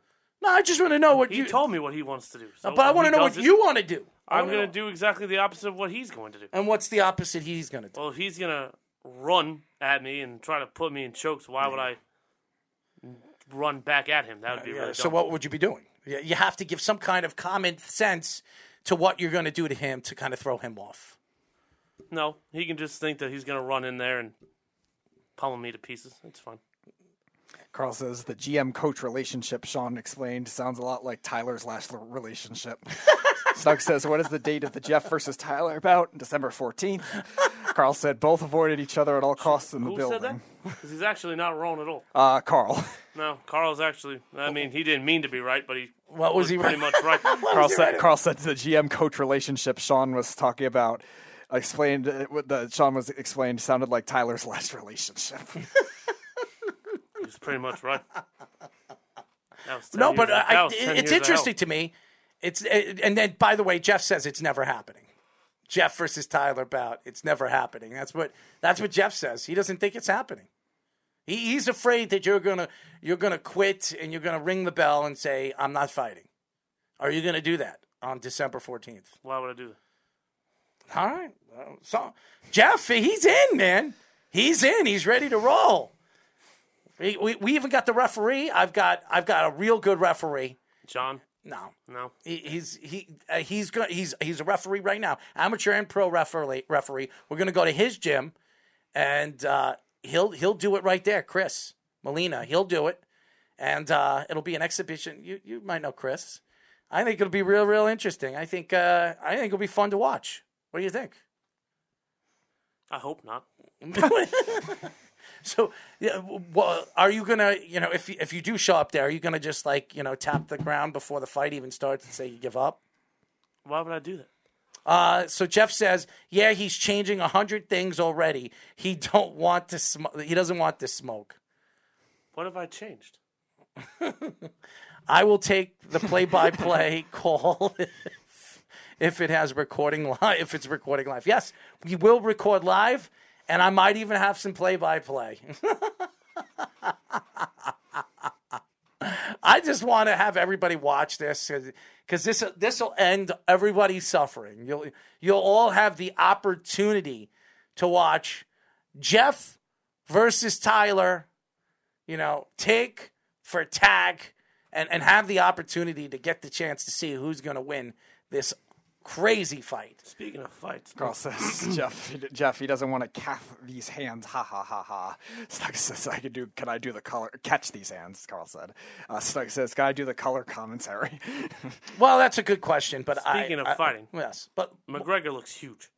Well, he looks cut. He doesn't look huge. And he said he was going to gain a little bit weight. He might fight in 170 division. He might not fight at 155 anymore. That that's what I heard. Which, if you're 170 when you're fighting at 155 and you're gaining 15 pounds and you're cutting up, you're going to look a lot bigger. So he's not that big. ben says, Could be interesting. Announced earlier today: Salt Lake City, London, Toronto, St. Louis, San Dude, just look at me. I'm 220 pounds, and I'm I'm just as tall as Conor McGregor. I might be a little taller than him. He- He's he's five eight, so I'm two, two two inches taller than him. So I'm taller. You're 5'10"? I'm five ten. So if if I'm five ten and I'm 222 pounds, 220 pounds, which I am, I'm twi- I, I'm if you look at me, I'm a lot bigger than he is. So it's just you know pictures are deceiving, and when you see somebody, it's deceiving. Well, no, I, I get it, but he looks a lot bigger than what I last saw. Yeah, he he is. He's fighting at 170. You know, so that he's gonna look bigger. But I don't know if that's a good idea for him. Though. I don't think a lot of things good for him, but I mean, I, I don't know if Errol. I don't. Th- I don't think Errol's promoted any idea Conor McGregor's ever had. I, I Well, don't think no, I anything mean- he's done is smart. Okay, But if he's he's a good ma- he's a good marketer. He can market himself. That guy Right, is he's a gonna be in the genius main when it event, comes to but- marketing. I, That's about it. he's gonna be slower than. He's gonna Well, be real slow. He first of all, I I I think, and I don't want to talk about fighting because I really, you know, this isn't a fighting show. No, I know, now. but I, I But, it's uh, just ironic that I saw. He's going to be slower. He's going to be slower, but not that much slower. Not not as much slower as you think he is. By the way, it's thirteen nothing. Uh, the uh, the uh, India New England Patriot. That was an Indiana, whatever. New England Sean saw Patriots. much of the Colts. Yes. that got us on the Colts. At ten thirty, we'll be talking to Lakers uh, Nation senior writer and podcast host Trevor Lane. So he'll be joining us. We'll talk a little basketball with for him.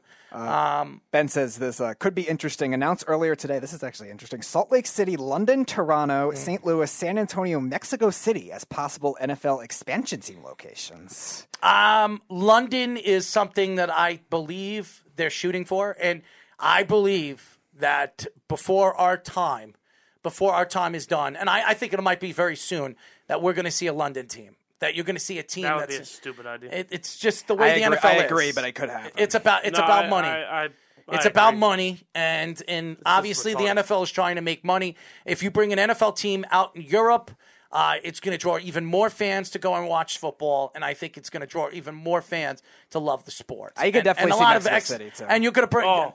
Now you're going to see a lot of foreign players come to the NFL and want to come and play Yeah, high school ball, it you're seeing now. It is. It is growing. I think. Uh, I think Jay Ajayi, if I remember correctly, was actually born in England. Mm-hmm. So it's definitely growing over there because the, the first London game was actually the. Uh, the That Giants, terrible the throw, Giants, and the the. Dolphins at uh, AJ Terrell's 2007 top game. 10 corner of football. People need to stop sleeping on this kid. Top ten corner. AJ Terrell, you don't know the year he's having, do you? I agree. He's having a You think he's already a top ten corner though? This year, yes. oh, performance wise this year. Okay, that's fair. He's good this year. That doesn't mean he's a top ten. You know, As of right now, he is.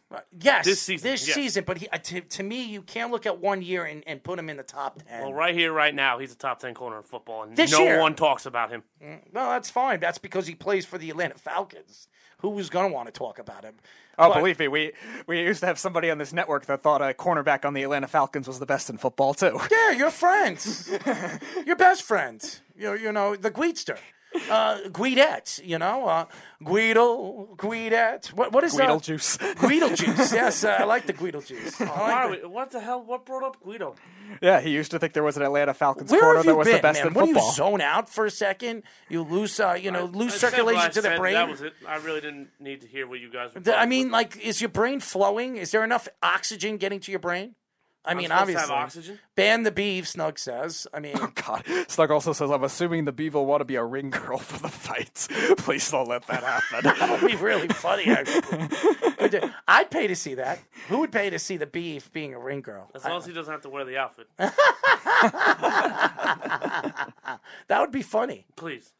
How about whoever loses between you and Jeff have to be the ring girl of Fubo, Fubo, or what is it? Fubo, Fubo Sports Book, uh, Lights Out Extreme Fighting uh, competition. I'll, I'll I talk don't to think Merriman Shawne with would that. agree. I don't I- think yeah, I was gonna say, I don't know if that. Shawne- I, I think it'd be funny. Shawne's I think it'd be really funny. You would have to wear. yeah, but he's have a to wear a thong. businessman. You have to, yeah, but He's a businessman, not a clown. Who would, who would want to see Tyler That's what I'm saying. in a dress and high heels. It's not a dress or high heels. They're booty shorts and a bra. I don't listen, man. There's no way. Ain't no way, no how. I'm not agreeing to that, regardless of what happens. Ben says, as long as Tyler isn't a ring girl too. And Slug No says, way. I would be okay with the B fighting Kenny in a pre in a prelim Who is fight. Kenny? You don't know Kenny? One of our callers that calls like once a year, and How do he's you not know Kenny? he always sounds like he's high. Uh, he, he's always high. He called up when he was high. I know. Smoking with his with his wax. he's a Giants fan and a Yankees fan, and then he doesn't even remember what things that are happening this year. He's, he, he's he's like a local fan. Oh man, Tyler with a moo He's I from- think that'd be interesting. That would be a, a moo That would be good. He's from How about you wear my grandmother's moo Actually, Speedy wore his grandmother's moo yes, thank you, I- Washington. Well, actually, no need at to that even time, this Redskins and football I, I team. really think that you know. How about you fight Jeff in a moo That would be interesting. What about you wear a movie? I've mentioned many times. if times. I lose a fight, I'll put a moo on.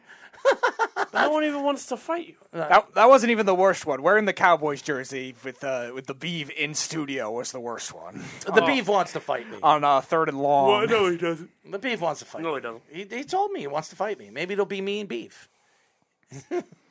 we'll be uh, the cornerstone of of the card. It's like says Kenny needs to call once an Who's, hour. your, who's the betting guy? Who is Chaz. the betting line? Chaz? Yeah, let's. Well, the betting line would probably be Jeff. What is the betting line between you and Tyler? Jeff, I want you to call this show. He's got to call the show for our picks later. But uh, I, I would really like to hear what Jeff has to say about the betting line. If if if and when he fights, you know, Tyler, where where is the betting line going to start? Snug says Kenny needs to call once an hour. We should all kick in and send him some wax. And Speedy is pretty hot. 10 to in a- 1? Speedy is pretty hot in a dress 1 when he puts his hair up. Just saying. Well, that's fun. Well, I, Snug, the dress wasn't the most embarrassing thing. I still don't, don't hate that as much as when I had to wear the Cowboys jersey when I bet the beef about the Seahawks Cowboys playoff game. The one playoff game Dallas actually wins legitimately. uh, speaking of Jeff, looks like he's coming in. Oh, how wonderful! We finally got him, Jeff from Tampa. What's going on, bud? What are you doing? Uh, we, you know what we're doing. We're we're talking. By the uh, way, Speedy, good. You know, I realize the Patriots might give up a score here, but by the way, Speedy, uh, way to go. You laughed at me when I told you the Patriots were a top five defense in the league. They're number two, but you gave them no credit. I So said good front you. seven. There's a- you know, at the beginning of the season, They're I didn't expect two. them to be o- this good. they're the number two overall defense in all of football. You still need to have a front seven for that. You stupid Okay, fuck. I didn't expect them to be the uh, top ten level at the beginning of the season. Right, and I told you, and I told you top five defense. And I told know, you top Jeff. five defense in the league, and everyone laughed at me, didn't they? Who's laughing now? All right, Who's laughing? Jeff. All right, I was wrong. Oh, they don't have a front seven. Yeah, they're number two in all of the NFL. I guess they're doing that what with just they play twelve corners on the field for every snap. Matthew John, Judon is is having an All Pro year. I mean, Ja'Whaun Bentley's back. uh, he's been awesome. Absolutely. Never mind. Hightower's Never mind. back. They got a rookie up front, Christian Barmore, who was killing it earlier in this game, Mm-hmm. killing it. So, Jeff, uh, I mean, what would be Judon right now. what would be the betting line between you and Tyler uh, before the fight? Zero. It's not happening. So, what, are the, what is the betting line for it happening or not? Oh yeah, no, it won't. Ha- I mean, I mean, think about all the concessions we've had to give him now just to even pretend like he's even interested. Because originally he was coming here and needed to figure out a date. Three months later, still hadn't figured out a date because I don't know. And then, oh, I can't go anywhere because I don't want to do any. Yeah, it has been a long time. Oh. And you keep pushing it back and pushing it back and pushing it back. And then when when he's like, "Oh, if he comes here, will you do it?" You're like, "Oh, I guess so." You don't want the smoke. You don't want none of it. Just say you don't want none of it. No, I just would feel bad to have you call them all the way up here when I did say I'd go down there. That's what I felt bad about. Oh yeah, that's uh, then come down here. I understand. But you won't do that though either. Play fucking defense. Jesus I fuck. think I think it would be easier if if you come up here, Jeff, because he can't run from it. He can't run from but it. that's but that that's also not what the thing was. And so this I know. is what I'm saying is I know, look at all the concessions we need to make. And then he also tried to say. They stopped him. They stopped him. And then and then he tried to say that he wasn't the one who started this whole thing when he was the one who started the whole thing, wasn't he? Uh, you know, That's not that. No, I'm not going to take. Tyler, I think I think. Do you want? Do you just tell him? Do you want to fight him? Yes or no? It, it, it's it, no. I I think so. the thing, Maybe right? I don't All right, care. so here's- yeah, here's let's the borderline just get truth. it. Just attack. him. So so here's the borderline Yes, truth of it, yes, right? Let's hear it. He was because he, he always calls and all he does is nitpick people and talk down to people because he's a genius and we're all morons, right? Speedy, that's- do I nitpick you? What? Oh, Do I you, nitpick no, you Speedy? nitpick Do everybody. No, no, no. You no, you don't. Yeah, see? So when he says, oh, all he does is call people and nitpick them. No, not true. D- Yes, it is. Come on, did You they literally stop just him right you here? literally just did it two minutes ago. You literally called, and literally the first sentence to Speedy was oh, something he said eight weeks ago about a front Speedy. seven. The- I know he was wrong. You know he was wrong. preseason But prediction- You brought it up for what reason? preseason Because prediction, I was wrong about feel like an idiot. So anyway, on, to get to my story. Isn't that the first time I'm getting in Speedy shit in like three years? No, I wouldn't no, go that far. no, but, no, that's uh, not at least either. at least two months maybe. It- you it usually got- usually call to give it to Tyler. How I met you was you would call every day and bash Speedy to the point where me and Guido would look at each other and be like, "Speedy, don't even answer the phone when this guy calls because all he does is berate you." So forget all that. That none of that even matters. So you go in and in and in, and I, in anger, right? In anger and unprofessionally, may I add, I did say that I wanted to punch you in the face, which was true, and it still is true. And if you want to fight, we can set it up. Do I really care if I fight you or not? No, not really, not at all. It really no bears no more in all my life whatsoever. But if we're really gonna do it and set it up, then fine. Do I? Is it the most prioritized thing in my life? Absolutely not. Should it be? Absolutely not. Win, lose, draw. It really doesn't affect my life any inch of a yard. Doesn't affect my life either. Okay, then. But But I I just you're holding on to it as to if it's point made of of gold. would be Like fun. ah. just joking. you. No, it wouldn't affect my life either way. I get knocked out or I win, it doesn't affect my life. I'm just saying I would like to have that erection of choking you within an inch of your life. erection. Well, that's fine. I mean, they, they make Because pills for much those as you types say, of things. because as much as you say I talk shit, you're the biggest shit talker on the planet. You call everyone else stupid. Everyone else is a moron. You know more than I'm not saying else, I'm innocent. and I'm not saying I'm innocent at all. To be honest with you, that's why I really don't. I don't even hate you. To be for putting all the cards on the table, I actually respect you a lot because you do say what you think. But you know, sometimes you, you catch people on the wrong day and shit happens. But if you want to make it happen, we'll make it happen. I, like I said, ma- it makes no difference to me if I do it or not. I don't really care what you say. See, and that's why the timing's really because you had no intention of coming here anyways. That's that's what we're getting to, right? It's because you're like, oh, I couldn't care. It's not a priority. Not. So when you were like, yeah, I'm coming to Tampa, we're doing this. You had no intention of doing that. Well, that. right, but you also realize when people announce See, fights so that it was six, eight months so planned back, right? see, so there's the It's not like they right? call There's on the- Monday and say, "Yeah, you're coming down Tuesday, right?" On your day off to make this happen. That's that's Right, not but- how but fights so are there's the admission planned, that you never had any intention of doing it in the first place. Uh, in two weeks? No, I had no intentions in two weeks. No, you had no, booking no, a no, trip down to you, wherever you are you, you in had Tampa no intention of coming flying here at back all and doing it. No, I said to you, you had no intention of coming here at all, and you were like, right. No, I said I didn't have prioritization to go there the next week because if we talked about it Wednesday, Thursday, you're like book a ticket and come down Tuesday. Like no, no, no, that's not how things go. I understand the heat and I understand your point, but in reality, that's not how it goes. Well, uh, now that we got that out, and, and Shawne Merriman, how did you like the interview with Shawne Merriman? Yeah, Shawne. Shawne was good. Yeah. Uh, surprisingly, not a, a lot of CTE there. Very clear uh, spoken. Dude. Yes. Not a lot of uhs and ums. Mhm. Very smart dude. Yes, the mixed martial arts thing. Uh, I think creating a team and doing the promotion that he's doing, and maybe even bringing That's a not pilot. even going to be his. That's not even going to be his biggest thing. I wish him a lot of luck in that because I think you know if, if people like it, go for it. But that's not going to succeed because Bellator and, and UFC have like the monopoly on it, kind of, right? So that's his his moneymaker is going to be you know showing you know that TV show with players and are they doing well a few years after football and seeing how people cope. I think that that kind of reality people are are naturally just drawn to. I think that's his golden ticket. Well, the golden ticket is he's, those guys are going to be fighting. That's the whole point of this. Right, but those guys are gonna, those kind of people are gonna fight. But at the end, they're gonna hug it out and probably use it as a way to, Of course. as like a coping mechanism. or maybe try to get into UFC or Bellator like some of the guys like Greg Hardy. Right, And all those other his thing. guys. I, I- you know, I think highlighting player stories and, and seeing what they're up to after football is is where things are going to be for him. Well, you heard what he said about LaDainian Tomlinson, how fast his hands are. I always thought LaDainian Tomlinson would be a good fighter because of his athletic ability and what he does off the field, uh, his breathing techniques and everything like that.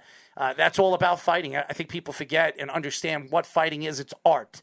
And, and Did I think because he was buried on the West Coast and no one saw a lot of his games and stuff like that, at least on the East Coast, I don't think people realize how much of a freak athlete that dude was. Yes. LaDainian Tomlinson, yes. He was a freakish athlete. And you you heard it with Merriman. He says, I brought him to the gym and I put him in a boxing ring, and that guy knows how to throw hands.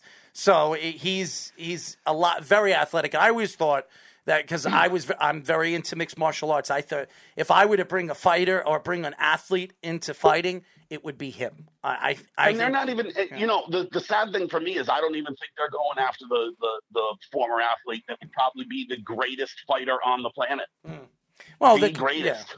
They're going to bring in a guy that actually has a fo- following, but not a guy that's. I, I i'll give you the guy with the biggest following right now former football player biggest following national commercials everywhere and by the way would fuck everybody up go, go ahead and try to fight marshawn lynch go ahead Marshawn Lynch. I just want Marshawn Lynch to become a fighter just for the press conferences alone. Yeah, yeah, eating the his press conference would be great, but but here's the other thing. You ever try to fight somebody from Oakland? Fair enough.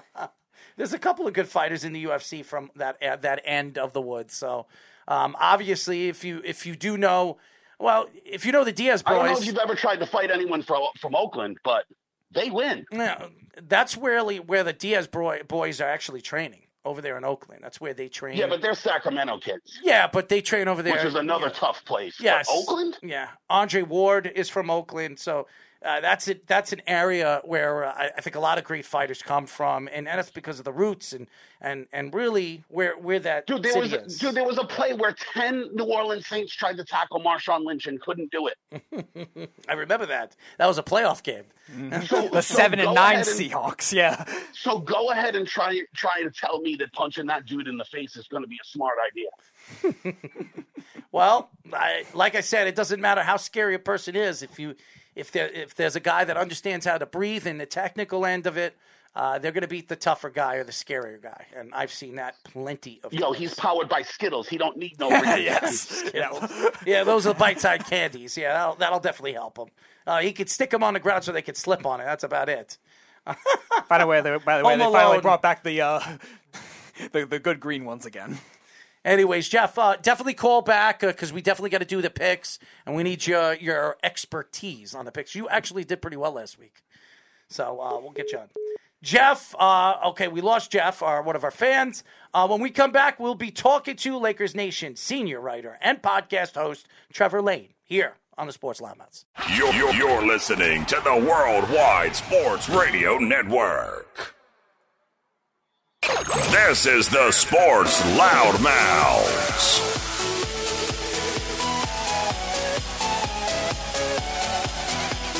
We are back, ladies and gentlemen. This is the Sports Loudmouths. I'm your host, Errol Marks, my co-host, Speedy, Flying Man Petey, and Tyler, AK 47 Mothball Harrison. Remember, you can listen to our show every That was actually single nice. Wednesday and Thursday at 9 p.m. Chop that up 631 and 672 3108. Go to our website at www.worldwidesportsradio.com. Download our app on iOS, WWSRN as in Nancy, or Android Worldwide Sports Radio Network. Shawne Merriman, he was a great, great guest. Uh, Ex NFL player, now mixed martial arts, uh, mixed martial arts, lights out, extreme fighting. Check him out. Uh, and now our second guest, ten thirty. Speedy was telling me uh, we were getting this guy on, so gotta gotta look a little bit, uh, you know, style and profiling with our little basketball. So now we are talking to the Lakers Nation senior writer and podcast host Trevor Lane. What's going on, Trevor? Hey, what's going on, man? Thanks so much for having me. Absolutely. Uh, we we've had so many great guests, and and we haven't really had a Lakers guy on the show. Uh, I don't remember the last one we had. I don't think we had one. Not We even any, any of the broadcasters too. I don't think we had any Lakers on. ones. What? Before we get started, I want to give Trevor right now the utmost respect for that jersey behind him, that number eight there. Mm. Trevor, my friend, good job. Thank you. The the Black Mamba jersey. It's my favorite of all the Lakers jerseys. So if I was going to put anything on my wall, it was going to have to be that one. Well, he he's uh, and there's he's a, big photo of him Bryant back there, I believe, right? That's him hugging. Uh, who? Yep, that's Gasol? that's Co- that's Kobe and Pau holding their championship trophies that right there. Uh, He's my favorite guest, second favorite guest. Well, there you go. So, Trevor, you got a fan. All right, Uh, I'll take it. So, why don't we get into a little bit about your writing career, how you got into writing, and and how long you've been writing for the Lakers? Sure, yeah. I mean, I, I started out writing initially as something that I was doing on the side of, uh, of a day job. And actually, I, I used to be a junior high teacher. And then uh, I wound up eventually transitioning into just full time sports journalism. I don't even write that much anymore. Every once in a while, I do. For the most part, what I do now is the, the videos for LakersNation.com. I do that over on our YouTube channel and there are other platforms as well. And then uh, I host the podcast as well. So I, I went from writing mostly into audio and video now. I do still write a few articles over the course of the year, but not like how I broke into this business, which was almost all editorial writing. It just kind of grew over time. Well, that's what happens when you uh, start something and you want to continue being the best at what you do. So uh, you start to move up and you start getting better opportunities. So there you go. See, see, you can learn something here, Tyler.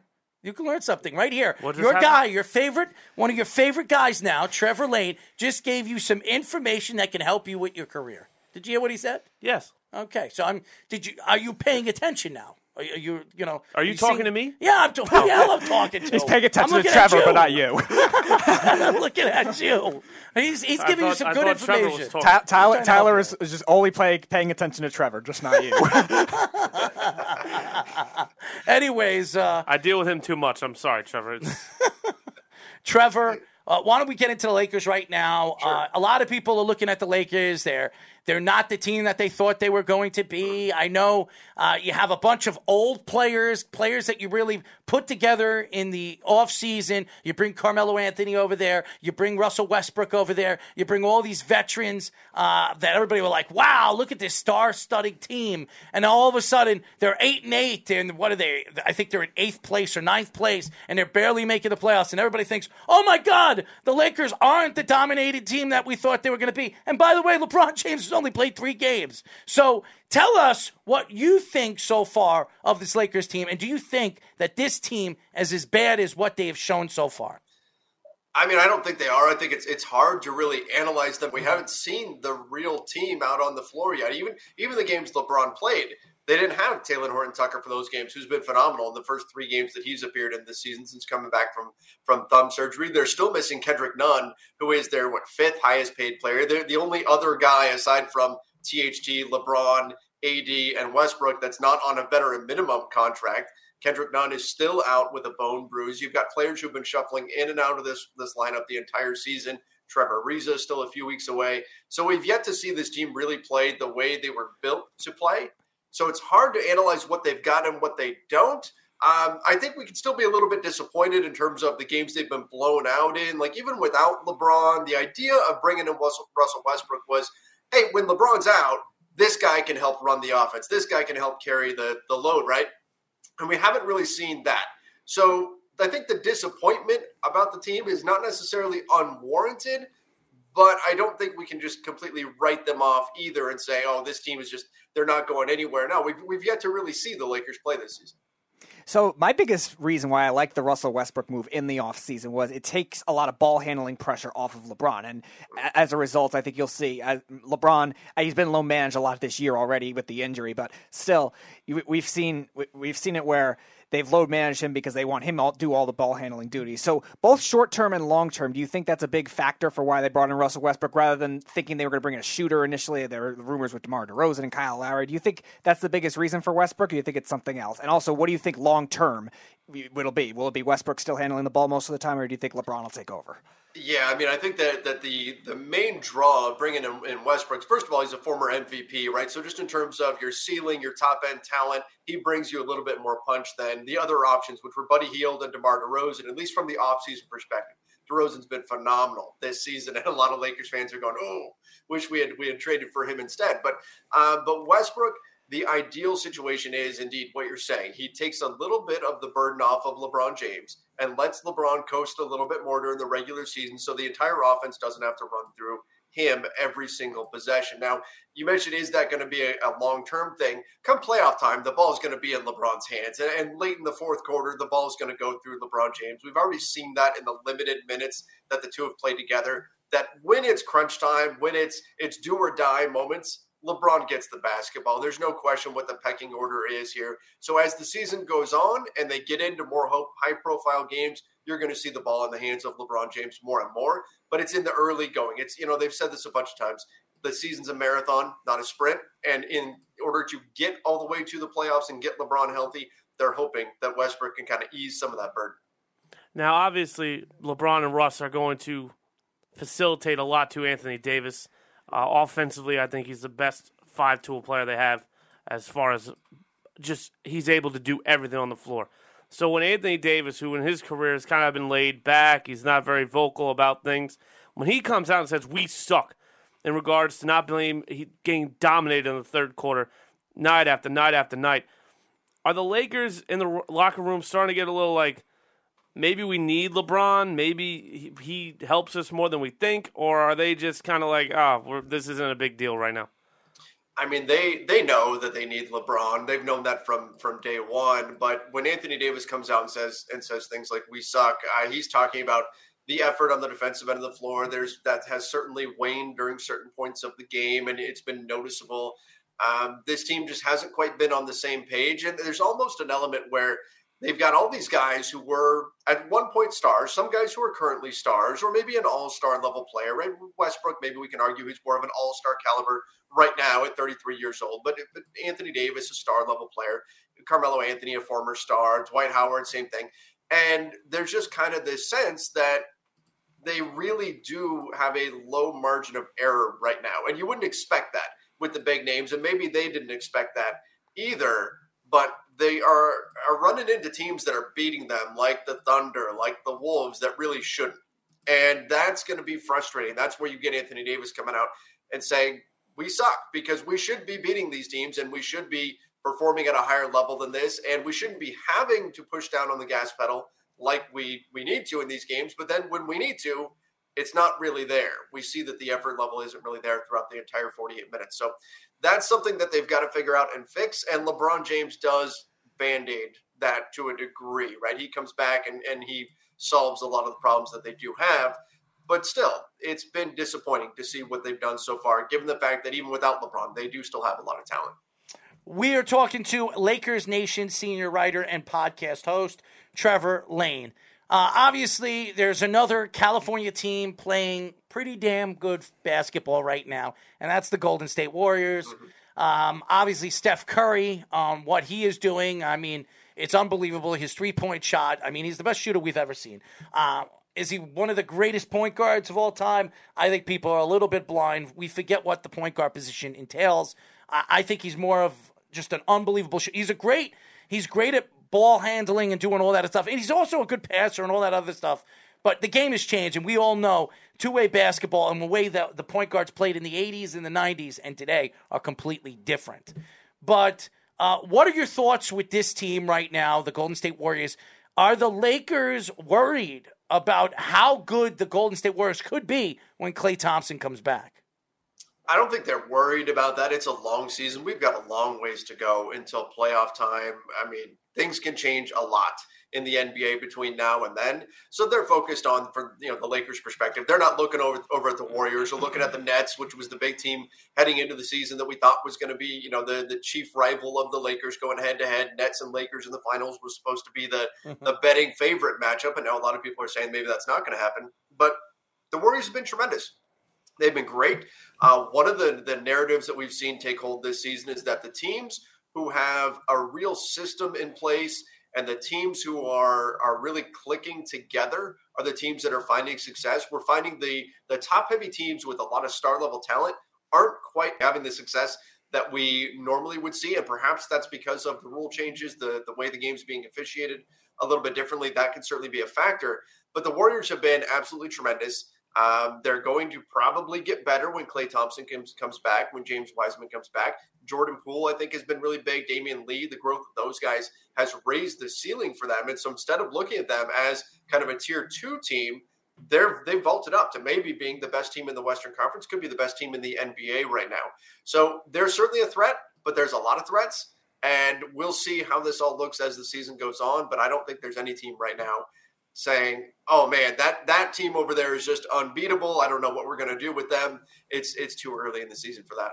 So you mentioned system, and we always a lot of people argue with is Steve Kerr a good coach because he's carried about a super team with Steph Curry, Kevin Durant, Klay Thompson, etc. And Errol and I have always said, oh, he's a figurehead coach. He's not really a great coach, but now this year he's actually proving it. Maybe he does have a good system in place, and also we've seen it with a lot of LeBron's teams too, with uh, him having these figurehead coaches. Uh, Tyronn Lue being a, an example of that. But over the years, even Erik Spoelstra when he first started wasn't really a, known as a basketball guy; he was a video guy. So, do you think do you think a real system is still eh, necessary for a lot of these these Lakers teams and even now the Warriors to get into place? And maybe the aspect of just having the superstars is fading away. Even somebody like Steve Nash with the Nets too.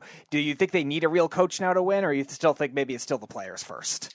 I mean, I think like back when the Warriors had Kevin Durant and Steph and Clay and Draymond, like that's that's almost at a point where okay, just roll the basketball out and you're going to win, right? I mean, if your offense breaks down, oh bummer, we give the ball to Kevin Durant and he's going to go create a shot for us. So those types of teams don't necessarily need a true system, and we've seen the Lakers do the same thing for years now. Where last two seasons anyway, where the offense has mostly been well, they've got some plays and things in place. When things get tough, when it's playoff time, then you know, LeBron's going to orchestrate the offense. Anthony Davis is going to be a major factor. And that's what's largely going to carry you through more than a system in place. However, early on in the season, uh, and the Jazz have been a team that have been criticized for this, that their system carries them through the regular season. And then come playoff time, when teams can lock in to exactly what that system is, they kind of fall to pieces, right? And that's that's what we've seen historically with Utah. So the teams that have systems in place right now and have that kind of uh, carryover from last season, they've already got guys who were in place last season who know exactly what to do, have a feel for playing with each other, have that kind of chemistry. Those are the teams that we're seeing find success, probably to a higher degree than the teams right now that are truly reliant on stars. I mean, even the Milwaukee Bucks have been dealing with a number of injuries. They beat the Lakers last night, but they've struggled as well. Um, not to say that they have a, a, poor system or anything, but they've been overly reliant on their stars because they've had so many guys that have been out.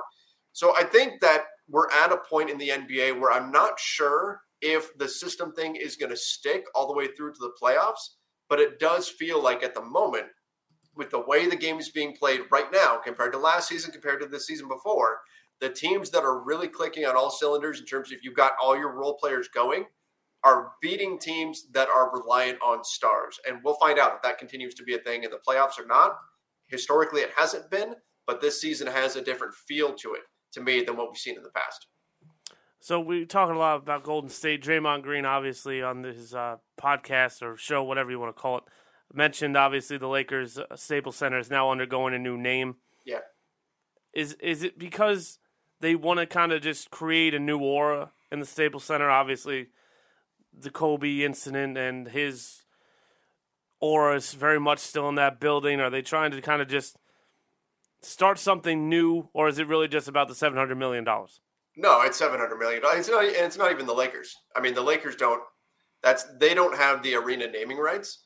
Um, so Staples, uh, AEG may have gotten those rights back from Staples. We're still seeing exactly how this this deal is all going to work out. But the bottom line is this is the biggest arena naming deal in American sports ever. And so that's what this is about. Staples paid 100 million for the the arena arena naming rights back in 1997 for a lifetime deal and now they just sold it for a 20 year deal for 700 million dollars, which is which is unbelievable. But again, the Lakers don't really have a lot to do with this. Yes, they play in the building, but they don't have the rights to the arena. So this isn't about the Lakers trying to turn things toward towards a new era or anything like that. This is very much a a deal for the the ownership group for the, the building. We are talking to Lakers Nation senior writer and podcast host Trevor Lane. So we're watching the game, and, and basketball is changing. I mean, obviously, some of these players are becoming prima donna, prima donnas. Uh, Kyrie Irving has been a prima donna in the league for the last couple of years. I, I, you know, after what Kyrie Irving said and what he stands for, you can't really attack him. You can't really, really say anything bad about what he is doing uh, for himself and his family, and uh, being transparent uh, to to be a front runner and a leader of the league. When you when you look at the league now with Ben Simmons, obviously Kyrie Irving, and some of these these players that we're seeing make a lot of money and you know, uh, not causing trouble but being interesting Samaritans to the league. What are your thoughts to where the league is going and how Adam Silver could help, uh, you know, kind of like take back or take control of this league because it has become a players' league? It has. Um, there's, you know, there's a few different ways to look at this. I mean, the Kyrie situation and the Ben Simmons situation are very, very different mm-hmm. in terms of what they're doing and what they want. Uh, the Kyrie situation is pretty unprecedented. If mm-hmm. we're looking at what's going on with Ben Simmons, though, a lot of fans, obviously in Philadelphia, are not not thrilled with what's going on there. Uh, there's a lot of fans around the league who aren't too happy with Rich Paul or Clutch Sports, the way this is playing out. Uh, and that's look the way Ben Simmons is behaving, the way he's acting in this situation is not it's not ideal for the NBA. It's not what you want to see happen. Uh, but sometimes things go poorly, and you know he's got four years left under contract, which I think that's the part that really gets people right. You can understand if a guy has one year left on his contract, and the team goes to him and says, "Hey, are you going to stick around? Are you going to resign with us or no? And if they say no, then okay, you're put in a situation where you kind of have to trade them to get something for them. But this is pretty unprecedented to have four years left in the contract and to be doing what what Ben Simmons is. Now, there's a mental health aspect that's been rolled into this, and I don't want to criticize him for that. Like, there have been people that have questioned the validity of that. Uh, the 76ers have wanted more information and everything, which is which is fair, but we also don't want to walk back all the progress that is made towards making mental health issues a lot more acceptable. Um, but with Ben Simmons in particular, it's also we have to keep in mind that the NBA did this to themselves. Mm. This is what this is what happens, right? When you have long-term contracts and then the owners say, "No, no, no, no, no, we don't want to get stuck paying players for 7 years. We want to cut contracts down and then cut them down and cut them down." Okay, great. But if you're going to have contracts that are going to be shorter, guess what? Players are going to become free agents more often, which means they're going to have more opportunities to move and go somewhere else. Right. And that's only going to create an environment where it's natural for players to say, hey, I'm a free agent this year. You're a free agent this year. Let's go do something together. And maybe we can team up and play just like we played for Team USA together and things like that. So we're in an era of player empowerment, but part of that is because the NBA did got rid of these longer term contracts. And so now player movement has become more and more of a normal thing, a normalized thing in the NBA. And that might not necessarily be a bad thing. If you look at the way the NBA offseason is, how much interest there is in all the different moves and things like that, the attention on the league is almost higher when the game is not being played based on everything that's happening in terms of trades and free agency and, and all of that sort of stuff. So it's a it's a complex issue. I can understand though the problem is that fans are really the ones caught in the middle, in particular with this Ben Simmons situation, right? Those are the ones that are really getting hurt by not having the player out there. The 76ers were doing great without him for a while, but those are the ones that are kind of caught in the crossfire here between the organization and the player. It's a tough topic, and I think it's something that will be addressed in the new the next CBA agreement to some degree. But like I said, the owners they they kind of did this to themselves too with what they wanted. They just didn't expect that this would be the consequence of having more player movement. That you would also get players who now felt more comfortable to say, "Hey, I'd like to go somewhere else." Now that we're seeing players move around a bit more often. So uh, we're based out in Long Island, based out of New York. A lot of Knicks fans here, Errol and I included yeah. in that. And you, your team just signed one of the guys that's been with the Nick with the Knicks for a while, in Carmelo Anthony, and yeah.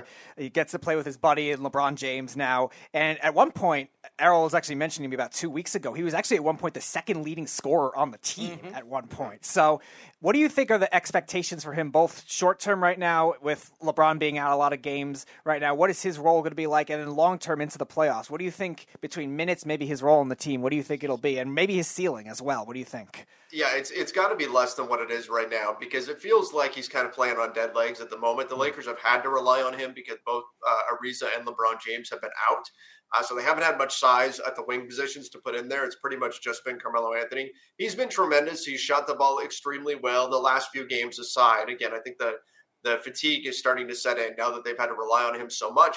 But moving forward, I think that the ideal role for him and what they envisioned was a scorer coming off the bench, a guy where, hey, he can come out there, he can space the floor for you, he can give you 20 plus minutes a night and be just fine. Uh, the defensive end of the floor, if you can get at least average level defense from him, you're happy with that. He hasn't always shown that throughout his career.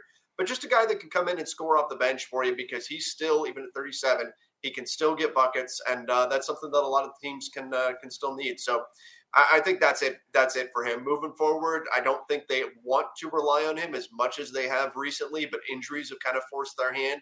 I think in the future we're going to see less of Carmelo Anthony, but probably more efficiency because he's not going to have to play 30 plus minutes a night.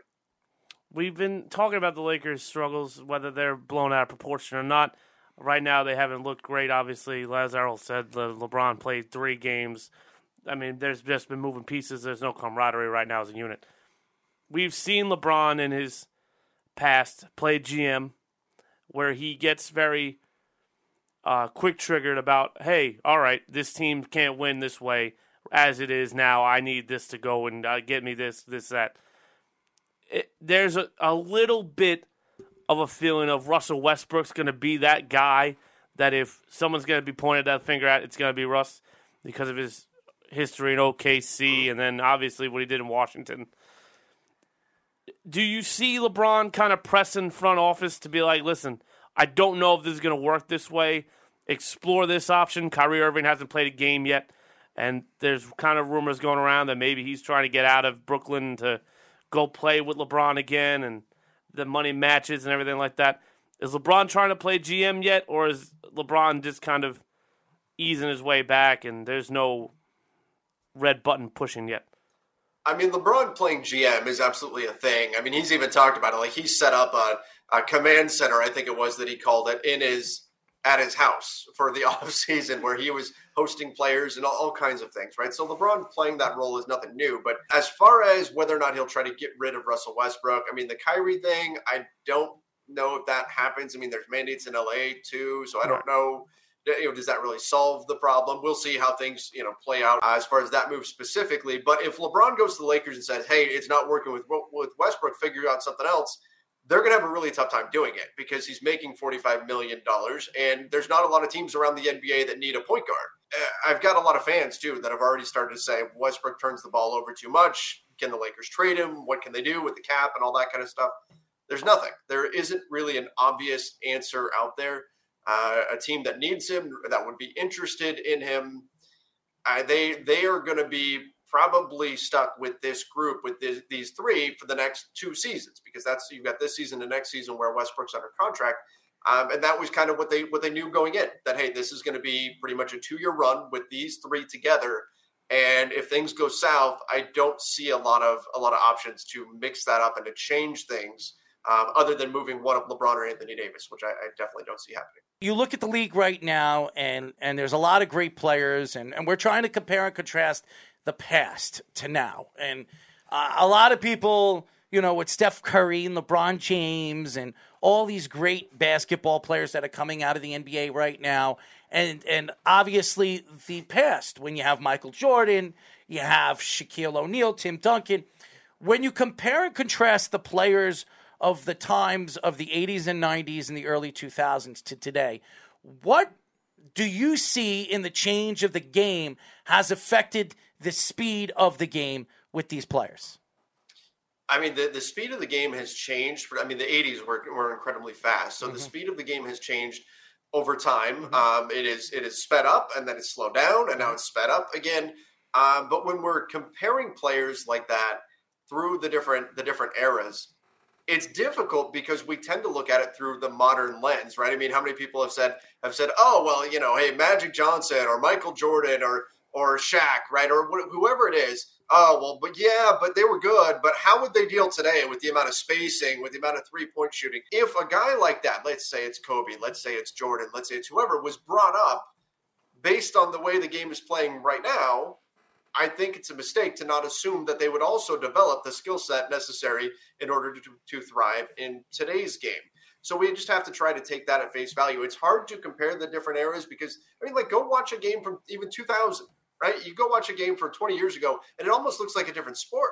The sets that they're running, the way that everything is run on both offense and defense, the rules of the NBA, they've changed so much that it makes these player comparisons really, really difficult to do. There's a lot of great players in NBA history. There's a lot of guys who have been incredible in their time.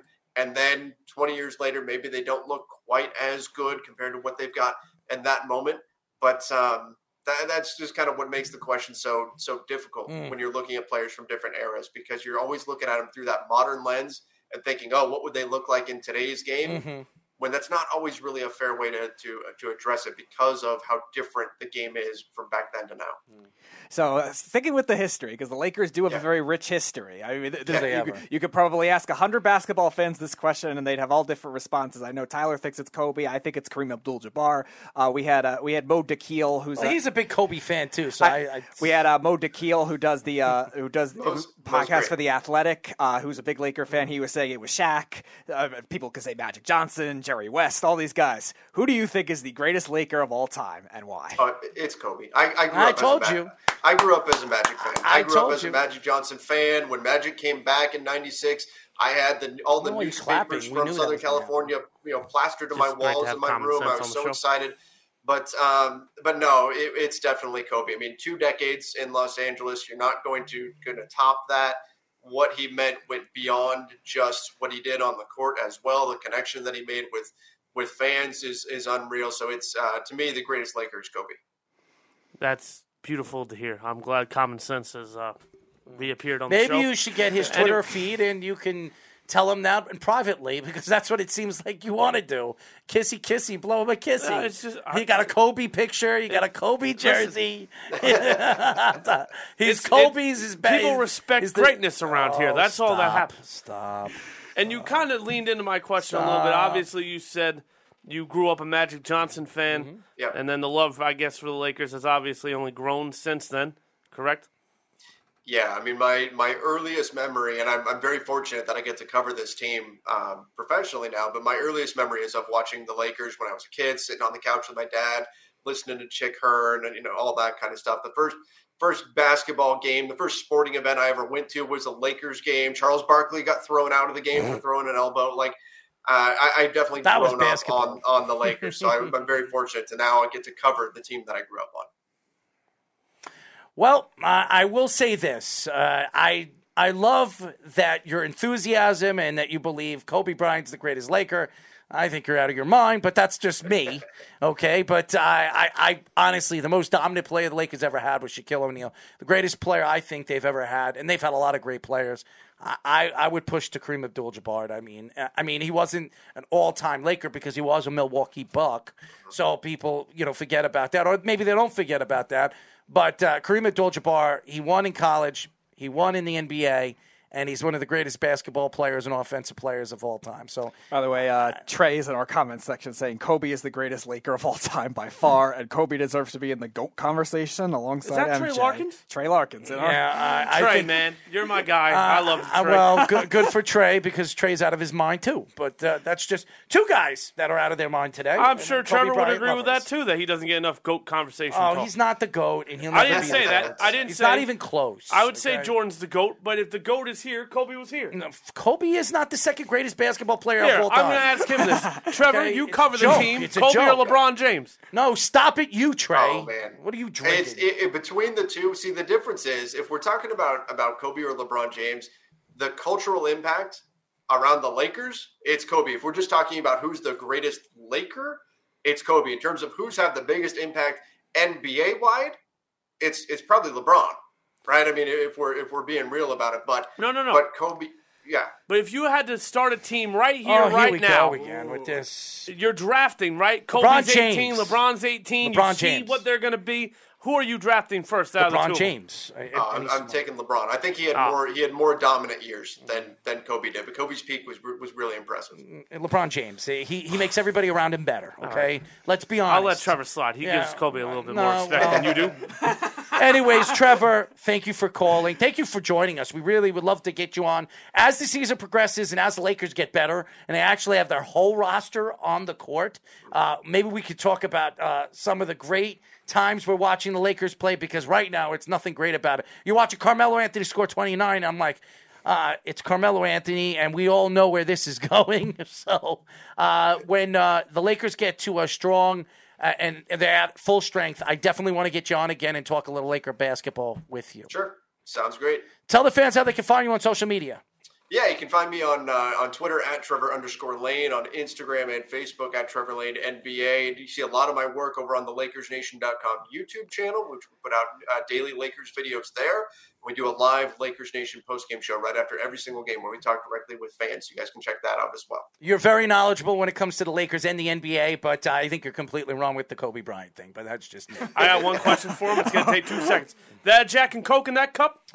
Oh, No, just Coke. Uh, there you Just go. There you go, Trevor. That's I what will I'm say, talking though, about. there might have been a little Jack in there at dinner time. All But- but that was All good. All right. But he's being professional. You see that? I'm Somebody, not drinking nothing. Well, thank God, because uh, this show would be a little bit out there. I drank you before I came here, like a true professional.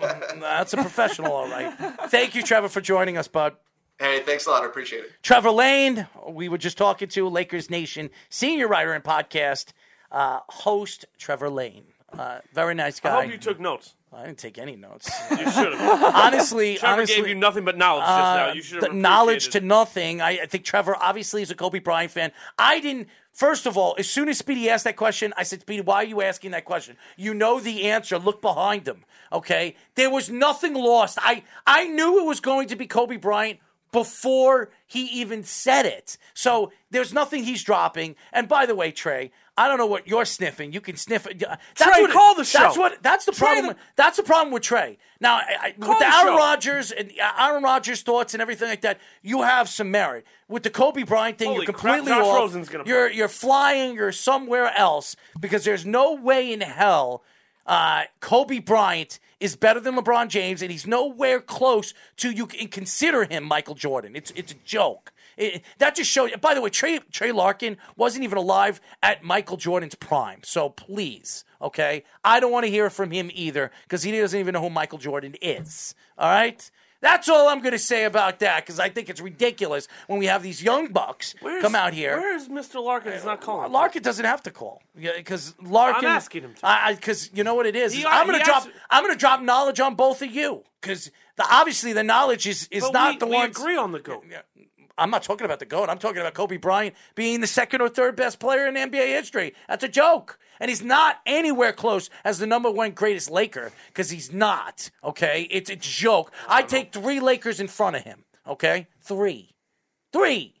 Kareem's out because he played him in Milwaukee. No, Kareem Abdul-Jabbar, Magic years in the Johnson, and who's no, the other guy? understand, Shaquille O'Neal, No. the greatest, most All right. dominant player in seven-year span that we've ever seen in the NBA. Not for so, the Lakers. that- okay, was whatever you dominant say. in LA for no, like he was four. dominant in the Lakers, and he won three MVPs with Kobe Bryant on the roster on the team. Three championships in a row. MVP Shaquille O'Neal, hmm. and that's all I'm going to say. Well, they kicked All him out to make Yeah, they happy. kicked. First of all, they all right. They kicked him out, and they didn't win for two years. Great job. And then they had to bring in Paul Gasol to help Kobe Bryant win. Hold on. Uh, oh, hold Just- on. What? You're going to make use excuses here? They won three Make- together. Make excuses. No, I'm not going to make any excuses. Mm-hmm. He won three together.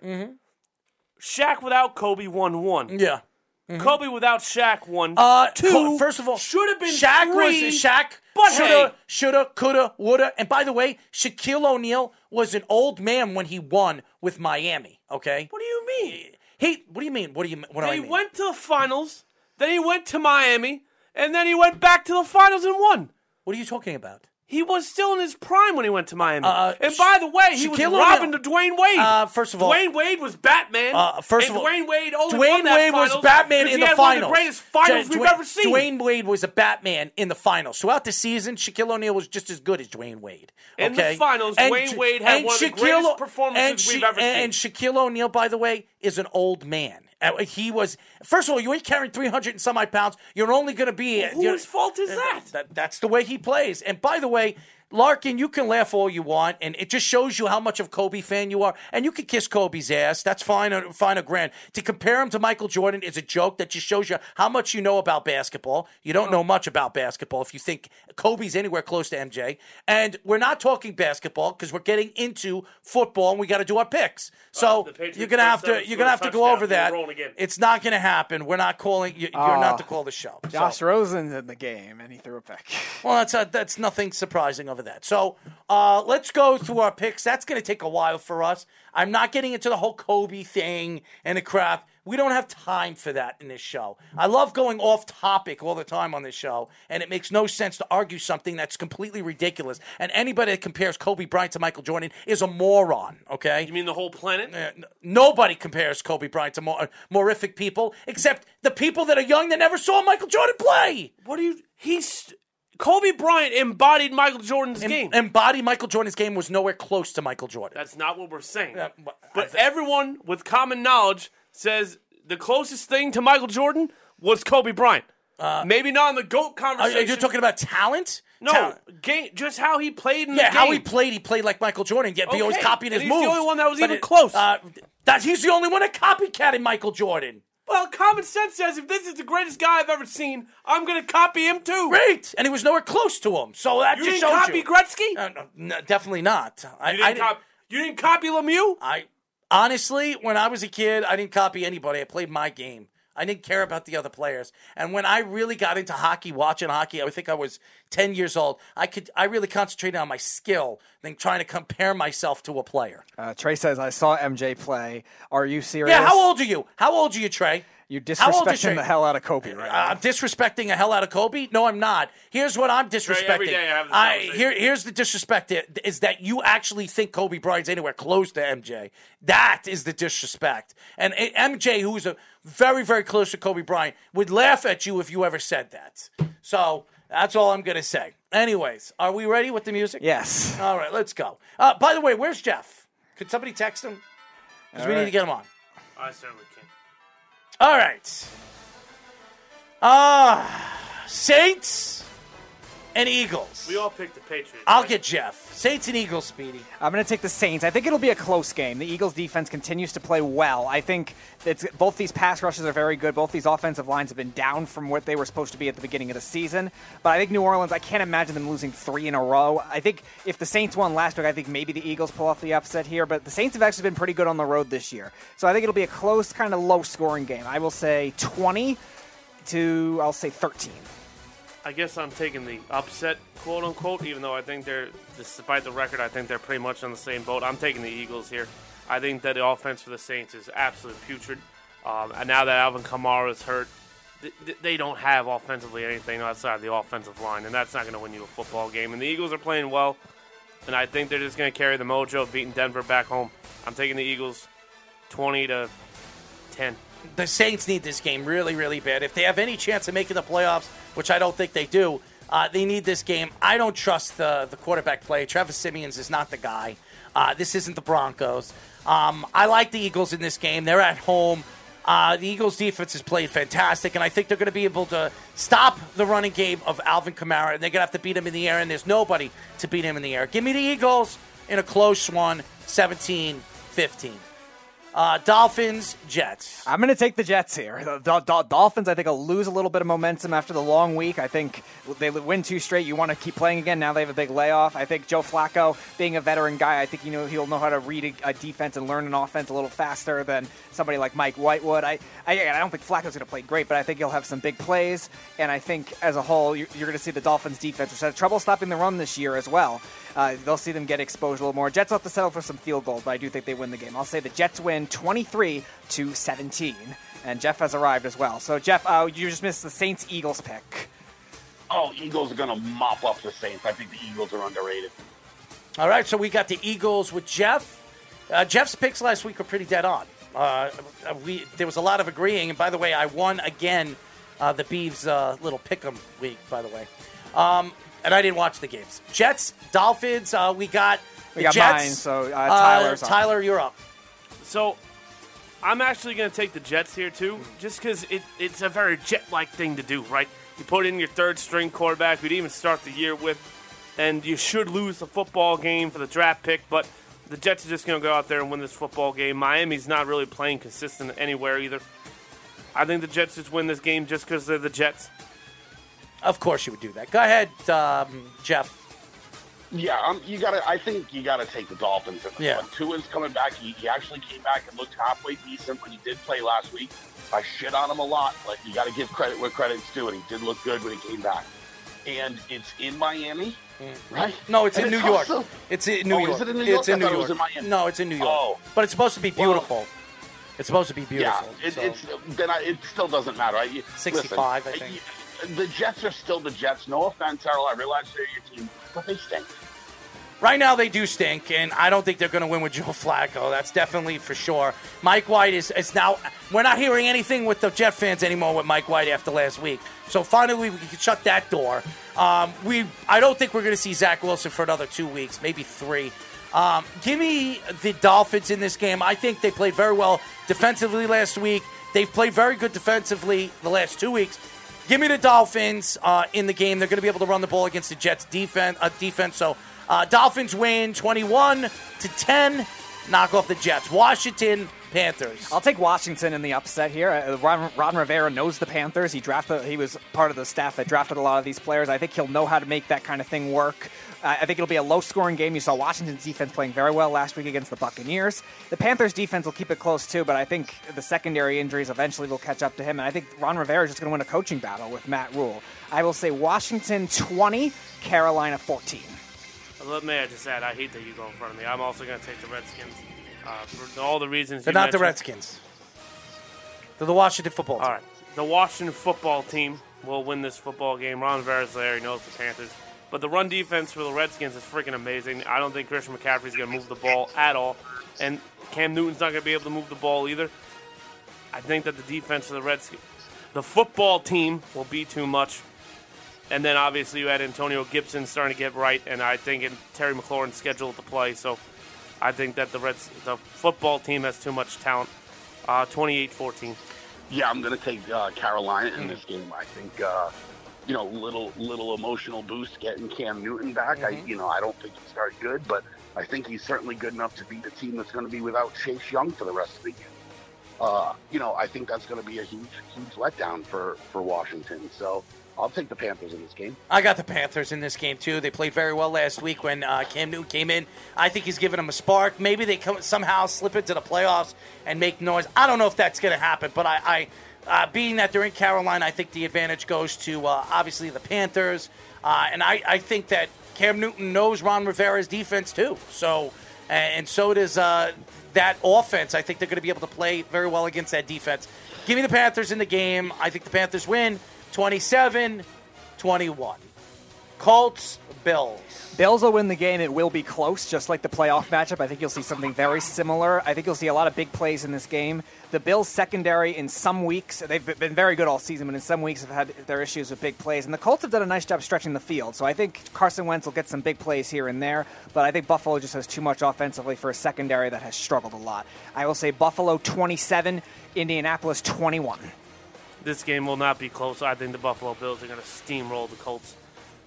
The Bills, whenever they lose, come out. They play great. They have not done it consistently. They got to get hot, and they got to get hot now. They're at home. They have the best defense in football. This will be all old news. And Josh Allen's going to get going soon. Yeah, I, you know, I, I think you just got to take the Bills. I think they're the, the cream of the crop in the AFC right now.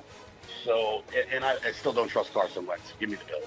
I want to pick the Colts because I think this is a very big game for them, and if they can win this game, they're they're a game out of position to be the you know the Wild number one card, seed right. in their division. So uh, this this could be a really big game for the Colts. I really want to pick them. I wouldn't be surprised if they shock the Bills and knock them off, but I'm going to go with the Bills. They're the home team. Uh, they haven't looked good for the last couple of weeks. I think the Bills come out strong. I think they'll be able to run the ball against the Colts. Give me the Bills. Um, I would say 27 18. Um, Lions and Browns. I think this could be an upset. By the way. This I, I don't know about upset. This will be close. I, uh, the Browns will win the game. I think they just have too much talent. Detroit still finds weird ways. Talent ways. means nothing. Uh, of course, but uh, of course, but that's why I think it'll be close. Uh, I'll take Detroit to cover. I think it will be a close spread, but I think the, I think the Browns will still win the game. I can't imagine them uh, losing as many games as they have. I think that the Lions' defense has a lot a lot of trouble against the run, and the Browns' running system has still been good. So I think that between that and their defense, I don't think they'll play as bad as they've been. I'll say Cleveland twenty three to fourteen. Cleveland's gonna mop them. The, the, the Lions, they had their game. They had they played real, real hard. They tied. They're gonna be emotionally shot. Now you go into Cleveland. Nick Chubb's gonna be back. What he didn't play last week Why shot? Confidence. because you gave your best shot to a team with a second string quarterback who hadn't played all year, and you tied. Mm-hmm. You tied. You should have won that football game twice, and they didn't do it. So I think they're going to go in there. Dan Campbell's going to coach them up. The first half will be close, but the second half will be all Cleveland. Cleveland wins the game 34 21. Jeff? Yeah, with Nick Chubb coming back, the Browns are going to be a different team. Even if Baker Mayfield is out, I, I still think Case Keenum is good enough to lead them to victory. So I'll, I'll take the Browns. I want to pick the Lions in this game. And it, if it wasn't in Cleveland, I'm going with the Lions. I, I think this is going to be a very close game. Um, I think this. I, if you look at the handicap, I take the I take the money. I take the money on this. Um, but the Browns win the game. Um, I, I could see it 27 24, something like that. I do believe the Lions will score in this game. Jaguars and San Francisco. 49ers will win. This is, will be another one that's closer than expected, though. Jacksonville's defense has started to play better in recent weeks, and the 49ers offense, they're a weird one. Like they, they have all these injuries. They show up one week and then down the next. It seems to be very streaky with them. So I think this game will be close. The Niners will win just on coaching and talent alone. Uh, I'll say 20 to 10. No, this will not be close, Speedy. Uh, Trevor Lawrence is going to see ghosts. I know you've heard that one before. Stop trying to ruin this. It's a Patriots thing. Stop trying to make it someone else's thing. It- it- I'm not trying to ruin anything. Trevor Lawrence is going to get hit left, right, center, Anybody that up looks the at middle, your up the face gut. as an ass probably see ghosts. So. Oh, you got you got real upset about that, huh? Oh, Sam Darnold's not even a Jet anymore. Jesus Christ. But anyway, the Niners win this game, blowout. Uh, we all need to stop talking shit about Jimmy G because obviously he was a baller on Monday night. He's actually played well most of the season. And Deebo Samuel's a stud. I don't think they're going to be able to stop him or George Kittle. This is what matter. they're going to be doing to Jimmy G at the end of the season. I agree with you, Trey. Yapping. It's it's it's it's uh whatever his name's job to lose. But Trey Lance is not playing well right now either. Jimmy G's out playing Trey Lance.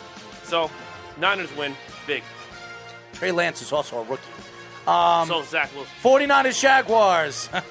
Jeff. Yeah, I want to take the Jaguars. I, I just think that the 49ers are like Jekyll and Hyde. They're good one week, they're horrible the next. They had a good week last week. And I want to take, I just can't do it. I, I, I can see, I want to say the Jags win. I just, shit, I just can't do it. So I'll, I'll take the 49ers. I'm going to go with the 49ers, too. I think it'll be close. I think Trevor Lawrence outthrows Jimmy G and plays better than Jimmy G in the game. Sure, it's because time. it's because of San Francisco's defense they're going to win this game. Uh, give me San Francisco 24-21. Uh, Texans, Titans. Yeah, this, this won't be close. The Titans will win this one pretty easily. Even, even, with all the injuries they have, they've still been very well coached. I think Mike Vrabel, if the season ends today, is coach of the year right now with the, dealing with all the injuries he's had. That defense has improved a lot. Um, again, it'll be sloppy. There'll be some turnovers, obviously. It's going to be a weird game like these AFC South divisional games tend to be, but it won't be close. I'll say 27 to 10, uh, Tennessee. I'm taking the upset. I'm taking the Texans. The Titans right now, they're coming off a high. They're just they're going to come back down to earth. This division is awful. Absolute putrid. I think I'm calling the upset here. Houston 13-7. Jeff? Yeah, the, t- t- the Titans are going to win in a blowout, so I'll use my time to talk about how good the Patriots were tonight. What a win! I love playing the Falcons. It's like playing the Jets, but with cooler uniforms. Thank you. Um, I've got the Titans in this game. Uh, I think they're going to mop the floor with the Texans, but I wouldn't be surprised if the Texans stay in the game. I like what I see with the kid.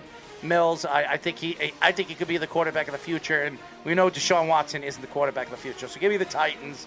Uh, AJ Brown. Uh, shout out to AJ Brown and the depression thing coming out and talking about it today. That's an amazing thing when a guy comes out and really uh, talks and tries. He's going to try to help people and help the league and help some of the guys in the league with their depression. Calvin So, Ridley too has yeah. been doing that as well. um, shout out to him. So give me the Titans 27 18. Uh, Packers, Vikings. The close game Vikings. Everything is a heart attack for their fans. Last week they won. This week they will lose. Green Bay will win this one close. Uh, I think the Vikings will be able to run the ball in this game, but the Packers secondary actually looked very good, even without Jaire Alexander last week against Seattle, against those wide receivers. So I do think they'll, they're not going to limit, they're not going to stop completely Justin Jefferson, but they'll limit him a lot more than other teams have had. And Adam Thielen's been a, he's been a little down the last couple of weeks. So I think the Packers win it close. I've been impressed with their defense, and even without Aaron Jones, I think they'll be able to you get said that about twice, by the way. I, I, even without Aaron Impressive Jones, I think the. I think they'll have enough. So I'll say I'll say Green Bay 24 to 21. I'm going to shock you right now. I'm taking the Vikings. I Whoa. Think I think Dalvin Cook's going to have a day, and I think Justin Jefferson's and, going to and, eat them that just shows you how much he hates. No, but he hates the Vikings too. Yeah, but he, he hates Aaron Rodgers. It so has he'll nothing to do with Yes, Aaron Rodgers. He hates the Vikings too. I have enough of a sample of the show. Nothing to His do show. with my hate for Aaron Rodgers. I guarantee you You it does. sound like a fool. Every time, Oh, every I- week, every week you've picked against Aaron Rodgers. No, every have week. not. I produced The this show weeks. even when he was alone. He hates the Vikings too. That's believe me. fine. Taking everybody I else took but the Seattle Packers. because Russell Wilson came back. I thought they'd score. Yeah. Okay. You you said it was a blowout. I know, Uh, and they did get blown out. Yeah. No, they didn't. Yeah, they did. It was sixteen nothing. That's not a blowout. No, they looked awful. That's not a blowout. Harold, they didn't move the ball. But that's not a blowout. Yes, it is. No, it's not. You don't know what a blowout is. Getting beat A blowout by double 40 digits on the road, it's not the being Jets able to getting move blown the out by the Patriots. and your quarterback looks like a high school week. kid. That's a blowout. That was a blowout Blowout what is we just saw, haircut. right? 25 zip. That's It was right. a- it a, was a blowout score is my difference. haircut. Something that Je- that uh, any of you guys don't know anything about. A blow a blowout is either Errol's haircut or Er- Errol's girlfriend's muff. My girlfriend's muff. My girlfriend. my girlfriend doesn't have a muff. But go ahead. It was a joke, Errol. Calm down. I know. I know. I know. Jeff, who do you got? I'm I'm taking the upset here. Huge upset. I actually think Green Bay wins the game. Why isn't it upset?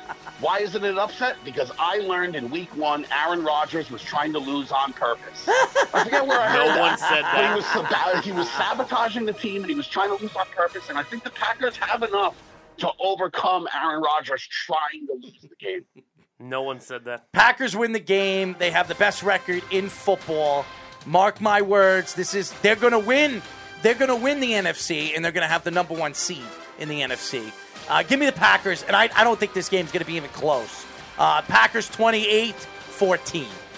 Uh, Ravens, Bears. I don't think this game's going to be close. I'm taking the Ravens and I'm taking them in a blowout. This is going to be a really tough matchup for Justin Fields. An outside rushing defense like the Ravens. They've gotten a lot of great production from a platoon of pass rushers. The Bears tackles have had a lot of trouble this year, and the Bears don't really have enough to expose the Ravens' biggest threat, uh, weakness on defense, which has been the big plays. The Bears don't have the receivers really to do that. They might get one from Robinson, maybe, but that's really it. And the Ravens' offense, I think, will be able to move the ball methodically, and that secondary for the Bears has had a lot of trouble. I'll take the Ravens in a blowout, 27 to 13. I really think Chicago's going to win this football Yeah, I'll do it. I'm taking Chicago. I think Justin Fields has only gotten better each week.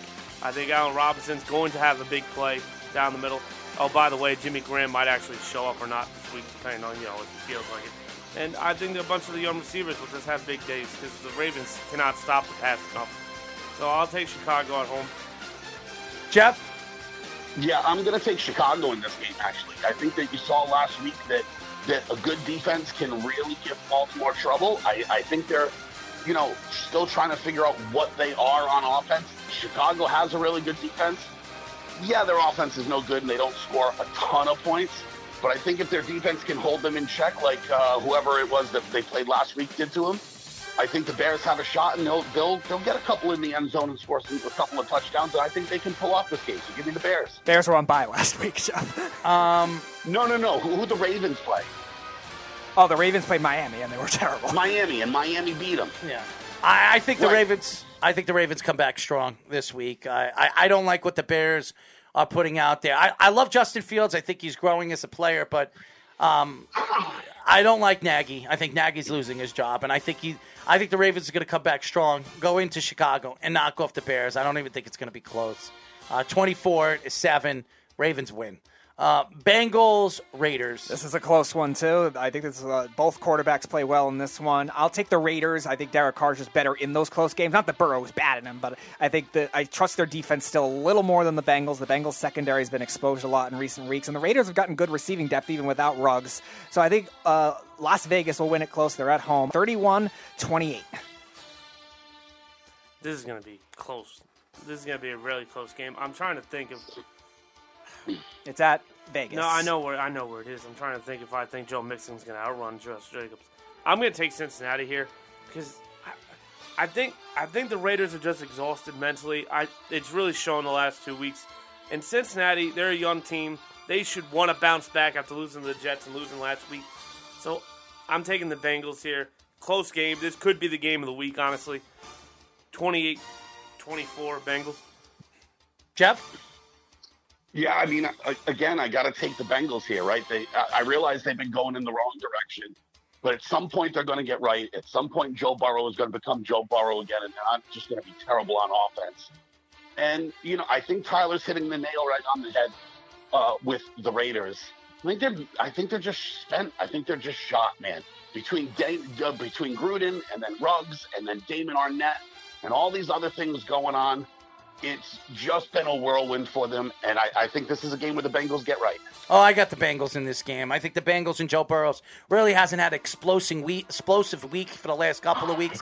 I think this will be explosive for their wide receivers. Expect Boyd to get a you know have a big game. I you know everybody keeps talking about their young uh, wide receiver, but we forget how good Boyd is. I think this is the week that Boyd really explodes uh, right in Vegas. I think he's going to have a great game. Give me the Bengals uh, in this game. I think it'll be close 32 28. Cardinals, Seahawks. Uh, Jack, let's talk about Jekyll and Hyde. You got the Cardinals losing to the Packers, and they blow out the 49ers, and then they lose last week against the Panthers. Which one are you going to get? I think you get the good one this week. Seattle's had a lot of trouble stopping the run.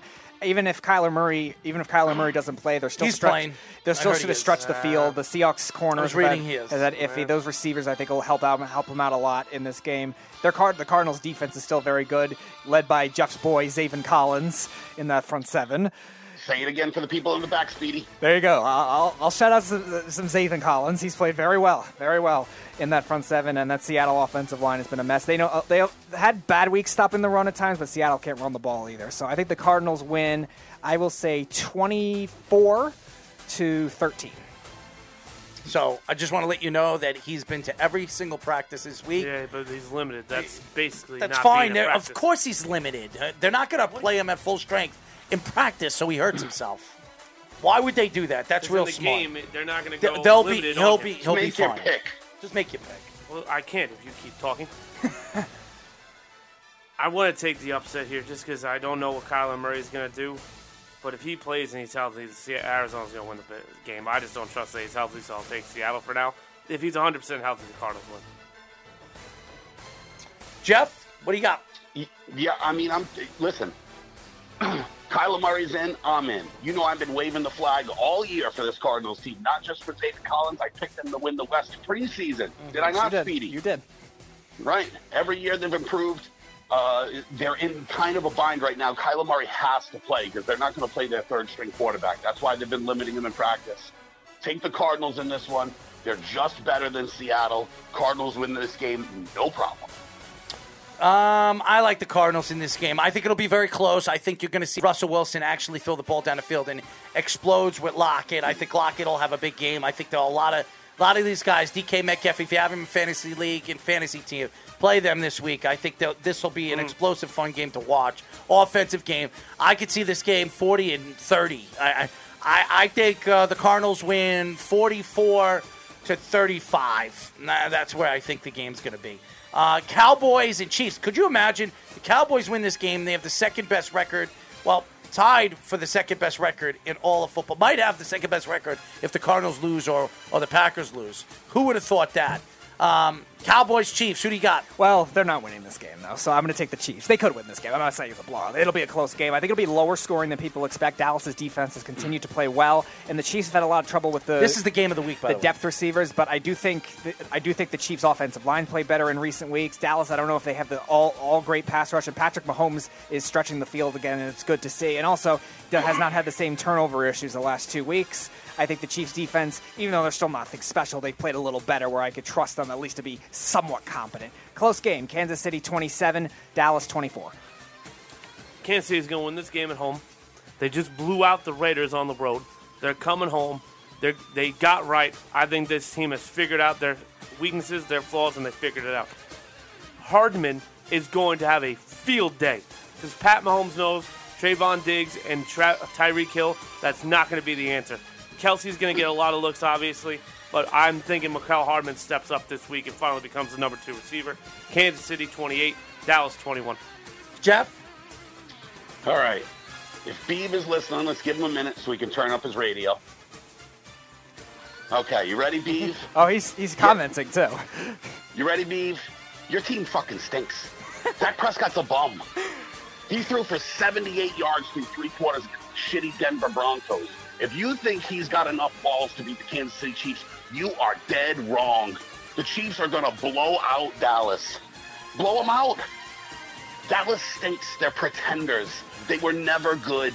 They only beat bad football teams. That's all they do. You uh, suck. They suck. Dak sucks. Give me Mahomes. I got the Cowboys in this game. I do. I've got the Cowboys in this game going to Kansas City. I, Dak didn't play a good game last week. I think they're going to be able to run the ball against the Chiefs. The Chiefs had a problem stopping the run. I think Zeke and Pollard are going to be able to run the ball. I think in the open field with all their wide receivers healthy now with Gallup and all that. I don't like this defense. I think the Chiefs' defense is terrible. This is one of the worst defenses in the NFL. I think the Cowboys are going to expose them. Uh, give me the Cowboys. It'll be a close game. Uh, Cowboys win 28 24. Um, Steelers, Chargers. All right, before I get to my pick, I'll read some of the beeves. Uh, Houston not winning. Green Bay kills Minnesota. Baltimore kills Chicago. Close game. Oakland, well, Las Vegas wins. Arizona and Dallas wins big time. You're an ass, Speedy. KC is all. Uh, KC is not right. You're an idiot, Tyler, and you're an idiot, also, Jeff. all right. How's KC not right? They've won four in a row. And uh, so I don't know who he's directing at, but you're no nothing of a He's wearing those ass. Dak Prescott feety pajamas. Only the right one is on backwards. Pittsburgh and the Chargers. I'm going to take the Chargers. I think it's going to be a semi blowout in this one. I think I think this is the get right game for that for that offense. Justin Herbert's had a couple not great weeks in a row, but I think he bounces back. The Steelers, without TJ Watt potentially, they're not going to have much when it comes to the pass rush. I think the, the Steelers have had a lot of trouble with the run in the last couple weeks. They were good at the beginning of the season, and I think Austin Ekeler is a nice game in this one. And I think Mike Williams, who's been kind of disappearing the last four weeks or so, he finally has a good game, a big body receiver against that smaller secondary. I'll take the Chargers. Semi blowout, 31 17. So I think the Chargers are going to win this game. I think that Najee Harris is going to have a phenomenal day for the Steelers.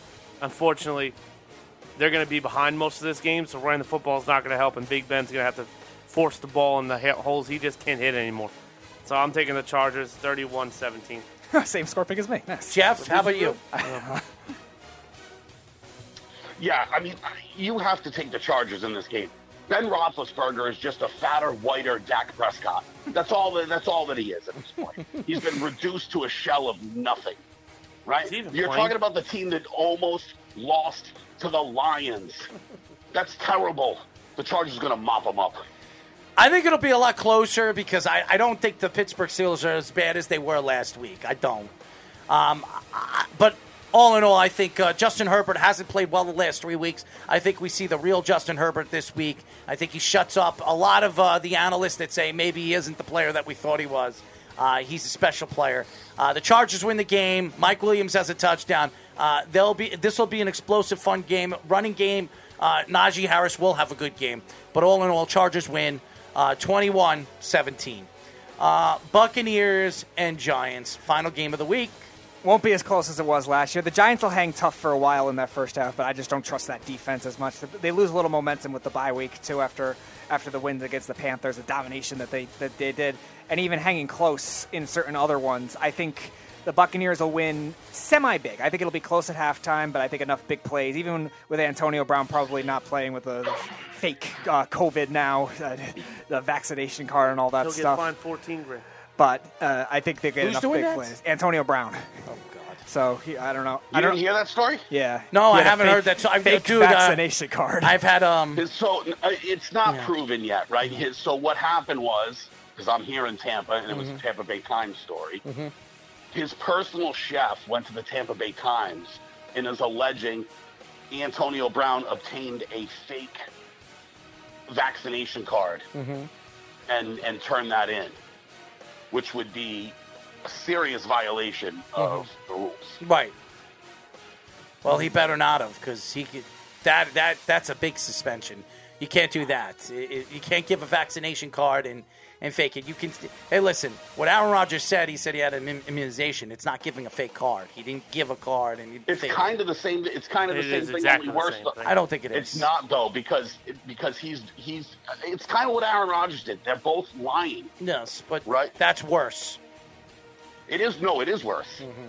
That's it actually, it is, and actually obtaining the, the the fake vaccination card would be illegal. That is a that is a breaking the law too, and a, Yeah. a United States law. So he can get in a lot of trouble for that, especially if it's true, Yeah. if it's true, because the back end of this is, and this is why I don't necessarily believe the story, because Antonio Brown has a history of not paying people that have worked for him, Mm-hmm. and so supposedly this is also kind of revenge because the chef that worked for him, Antonio Brown didn't like him, and then supposedly didn't pay for him. Oh, which how I wonderful. completely, which I completely believe, Mm-hmm. because he's done it everywhere else. Yeah.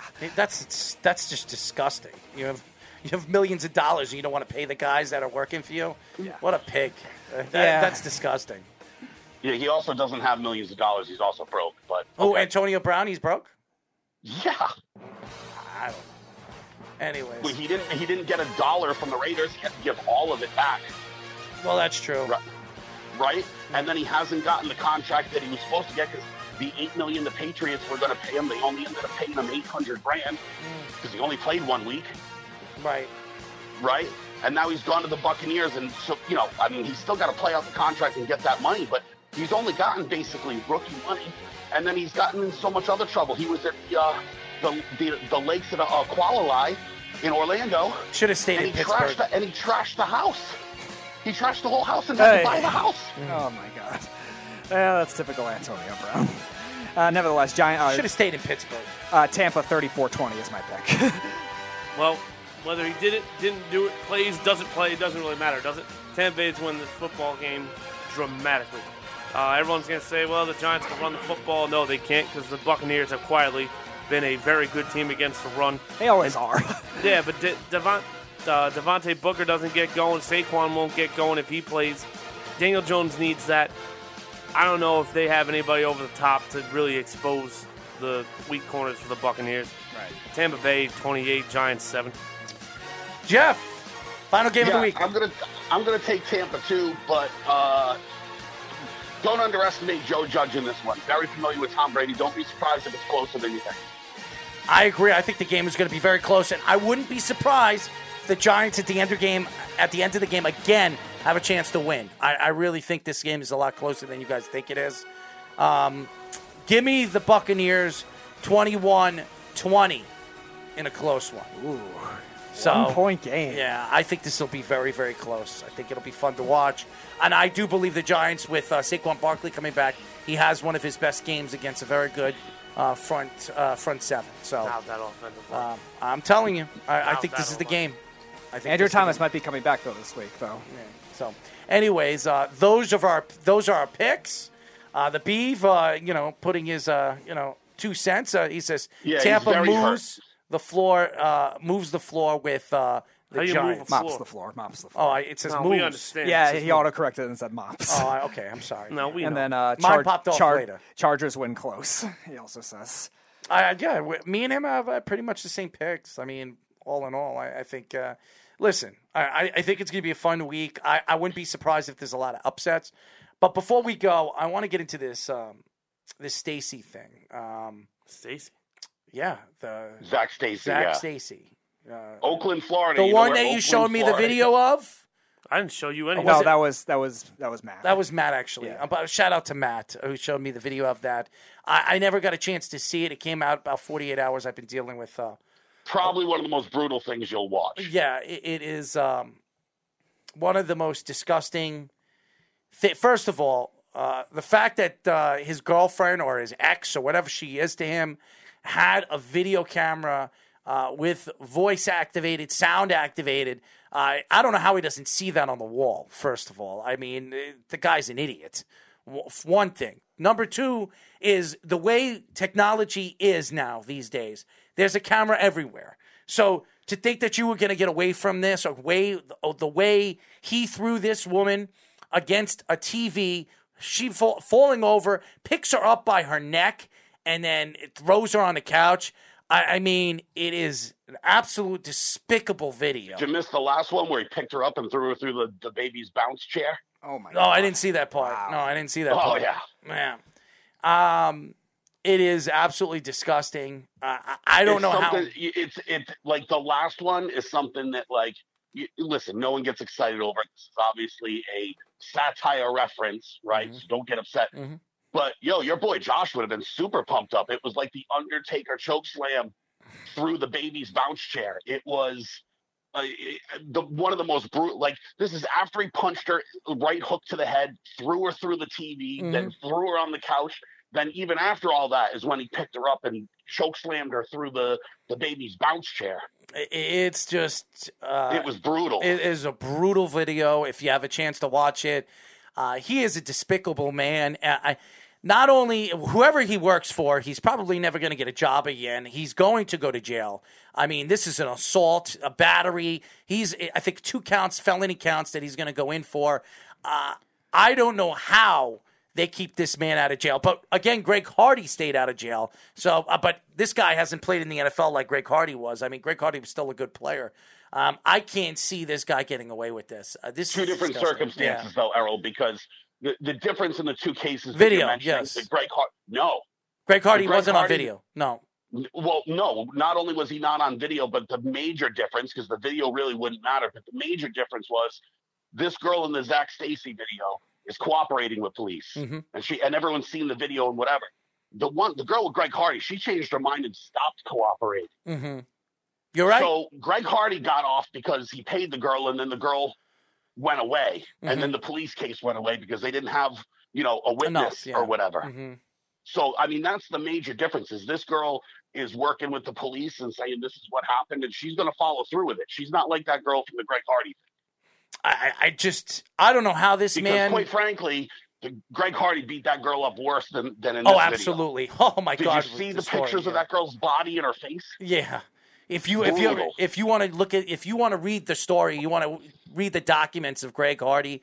Uh, it's despicable what he did to her, and the fact that she survived it is, is pretty incredible. Well, I yeah, mean, they also had the, he also had the what the weapons or the bombs or something under their bed too. And yeah, he put her head in a Yeah, toilet bowl. right. He was trying to drown her No, after the was. Greg Hardy thing too was the weapons were on the bed. oh Yeah. on the bed. And he- Okay, yeah. And he threw her on the bed and said, "Pick the weapon I'm going to kill you with." Mhm. Damn.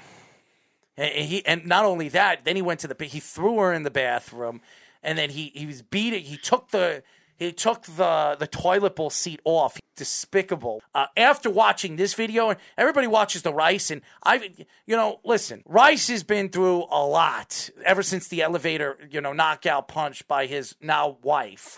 He's been going through a lot. He's been taking, you know, he's been donating his time and his energy to batter women and all that other stuff. It's amazing what he is doing. And everybody attacked this man. His career was over. Um, just his future with football was over, and he's trying to clean up his his whole career ever since that one thing that he did wrong, which he's apologized every year for. This, I don't think you could apologize. Th- This, there wasn't one punch. This is like this is a brutal beating what he was doing to her, and Yeah, it goes on for a Oh. few minutes. it is absolutely brutal uh, watching this. If if anybody hasn't seen the video today, I didn't even see him choke slam. I got to see that. Uh, but it's it's She's dude, it's cowering brutal. in You know fear. that yes. Well, she she actually is talking to him. Calm down. She was very calm when she was telling when he was telling, getting into her face. You hear him says, "I did not say that. I did not say that." She was very calm when he threw her through the TV. You know what the worst part of this is? Mm-hmm. Like, like, like all of it's bad, right?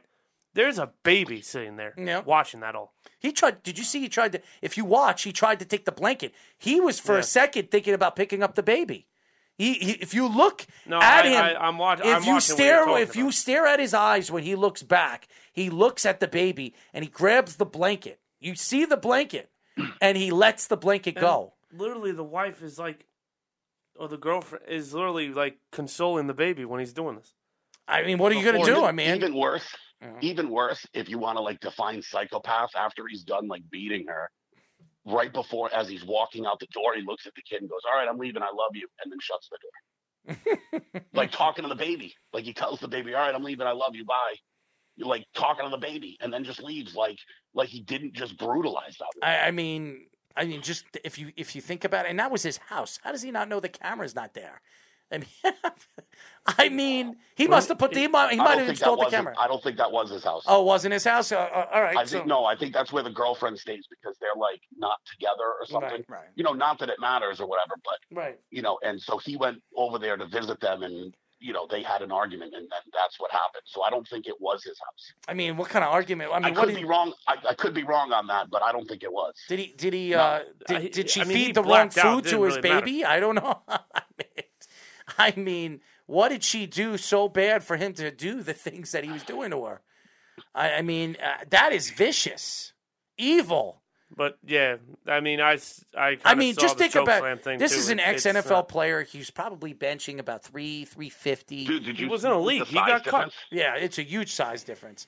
He just tossed her around like a blanket. I, I mean, it, it was despicable. And and for the fact is, she stayed calm. I have to give her a lot of credit because she was calm from all this. Him throwing her, throwing against the TV. You heard her. She said, "I didn't say that. I didn't say that." She was very calm. She didn't go crazy. I didn't say. It. She didn't cry. Uh, she was. You I know, have the to, worst part about that is I that probably give her- means it wasn't the first time she it went probably isn't. It's a battered woman. She was beaten up before. You could tell. She was afraid when he threw her. She protected herself in every kind of way. I didn't see the choke slam thing, but I definitely got to see that because that that Dude, it, yeah. yeah, it, it it was like almost an afterthought because he punches her in the head and knocks her down between like a coffee table and the couch. Mm-hmm. and she gets up and then that's when he grabs her and chucks her through the TV and she kind of stays down for a minute and gets back up And he And throws her, to the he kinda- couch. Yep. and then he go throws her against the couch and she's like kind of like trying to not squish the baby or whatever because the baby's on the couch Mhm. and then he like is talking to her like or yelling at her or something and then she gets back up and like kind of walks back over to like i guess that's like the kitchen where the Yeah. camera was Mhm. and that little bounce chair was right there. And he was talking to her, was like, "Don't ever say that again." Whatever, and then picked her up and put her through it, dude. It was, uh, it, dude, it was crazy. And to see a battered woman and see a woman get beaten up like that, it just it's it's just despicable. And for the league, uh, you know, and I th- this whole domestic violence thing has to get a little bit more.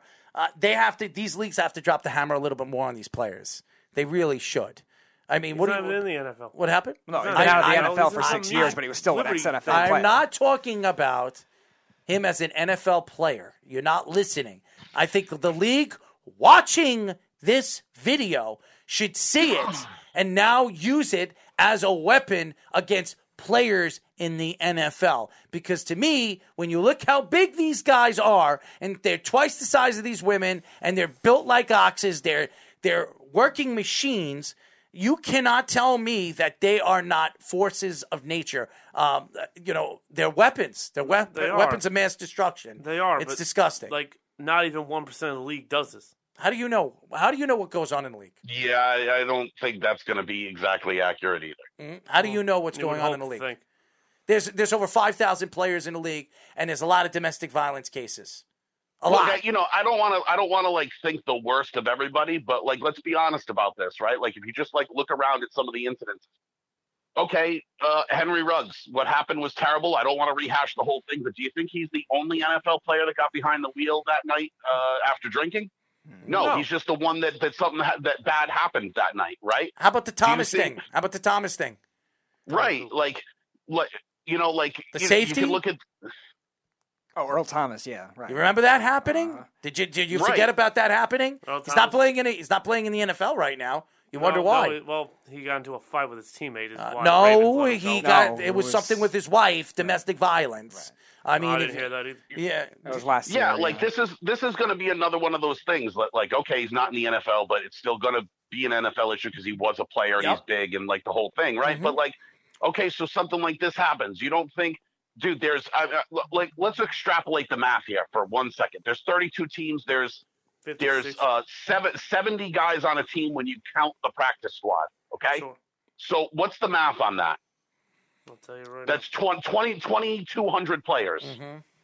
Do you think out of 2,200 players there isn't another? The domestic violence thing is wait, they they need more symposiums. They need more NFL education on this stuff, right? Like, like, do you believe that that Carl Nassib is the only player in the NFL? gay? No. No, do you- not at do you think there's right? But this is what I'm saying. Right. This, but this is what I'm saying. I, that same math would probably extrapolate out as far as domestic violence. I don't think that this is like the one domestic violence case in the NFL. I'm pretty sure there's a few other wives that are like, uh, you know, I better get dinner right tonight because I don't want to get my ass kicked.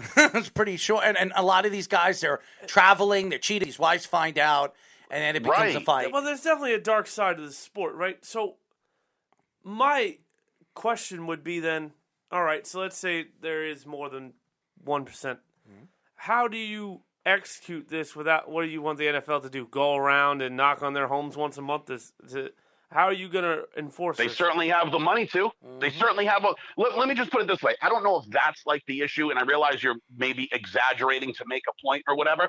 But let's just say this: they have the money to do a, a, a better job than what they are doing. No, my question is, what do you want them to do? They're not. The NFL employs them. They make sure that they are not on illegal drugs as far as enhancement of the game. I'll give you. I'll give you. I'll give you what they should do. You want the easy answer? Because I've come up with easy answers to other problems that they also won't do. But here's the easy answer. How about uh, creating a, uh, you know, like a, a support group for wives, girlfriends, whatever they can put together, kind of like they have like a players union. They could also do something and have a support group. How, how to handle that's a fine idea. That's handle- fantastic. How many women do you think are going to go there with their husband's consent, knowing if they go there, that means they're basically acknowledging that they beat them at home? I think more the issue why some of this stuff doesn't come out, and again, you, you're probably not going to like my answer on this, but it's a socioeconomical kind of issue, right? Mm-hmm. You you take a, a guy like Jack Rabbit, right? You know who Jack Rabbit is, right? Yeah, his brother killed somebody in the basement. Yeah. Right. He comes from a terrible circumstance, a horrible upbringing. A lot of these players come from really crappy neighborhoods and crappy situations. So now, when they have a girlfriend and they're like, oh, the girlfriend's coming with me, they come from really shitty neighborhoods. So here's the here's the dilemma. Do I go back to the hood where I don't have two nickels to rub together? I don't know where I'm going to live. I'm going to be in a terrible position. Or am I going to stick with this guy even though he hits me because he makes millions of dollars and I'll have food on my table and a roof over my head? It's a horrible choice to have to make between poverty and getting beaten up every day. Whatever happened with that whole Jack Rabbit story? I mean, his brother, uh, he comes home from uh, vacation and he finds a dead body in his basement. I, I mean, Didn't Jenkins come out and say he knew nothing about it? Jenkins knew nothing, but his brother did. Well, his brother probably went to jail, I'd imagine. I don't And- know what happened with that story. And you know, the, the example I gave clearly isn't everyone because, you know, there's guys like Tebow that come from good homes and have money, or Johnny Manziel, his family had a bunch of money. So they didn't have to worry about like circumstances or if the NFL's going to work out or not work out or whatever. But a Kaepernick doesn't of come from a a rich lot of family. these people, Yes, does. Kaepernick grew you know, Ka- don't yes, don't Ka- come from the best circumstance. Kaepernick does not come from a rich family. A, Colin Kaepernick had a very good upbringing. a Forster family, but they're not rich. They're not. They- They're not rich like Manziel that owns He- oil distributing companies. No, they don't. Right, but Tyler, great. You can name a guy or two that come from Well, no, really I'm just good I'm, I just threw his name out there to show that there are uh, both sides. of Kaepernick did not come from a very wealthy family. He didn't Right, but- struggle, Errol.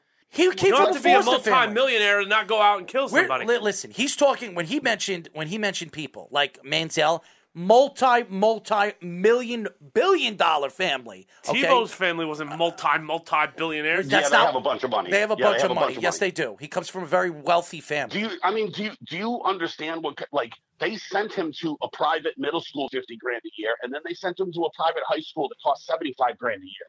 That Christian Academy in Jacksonville isn't cheap. Who do you think paid for that? Yes, and Johnny Manziel it probably has more money than you. No, I- you know I- also Johnny you know who played right. tonight? A, a quarterback that played tonight when he came into the game. You know what I'm talking about? Josh Rosen's family Josh is very Rosen wealthy, is too. very wealthy, and and right, it but this yeah. is what I'm saying. You can name a couple of guys that Sam from Darnold, too. Sam and Darnold, too. great. But let's be honest about this. Probably half of the league comes from the worst of circumstances. Yep.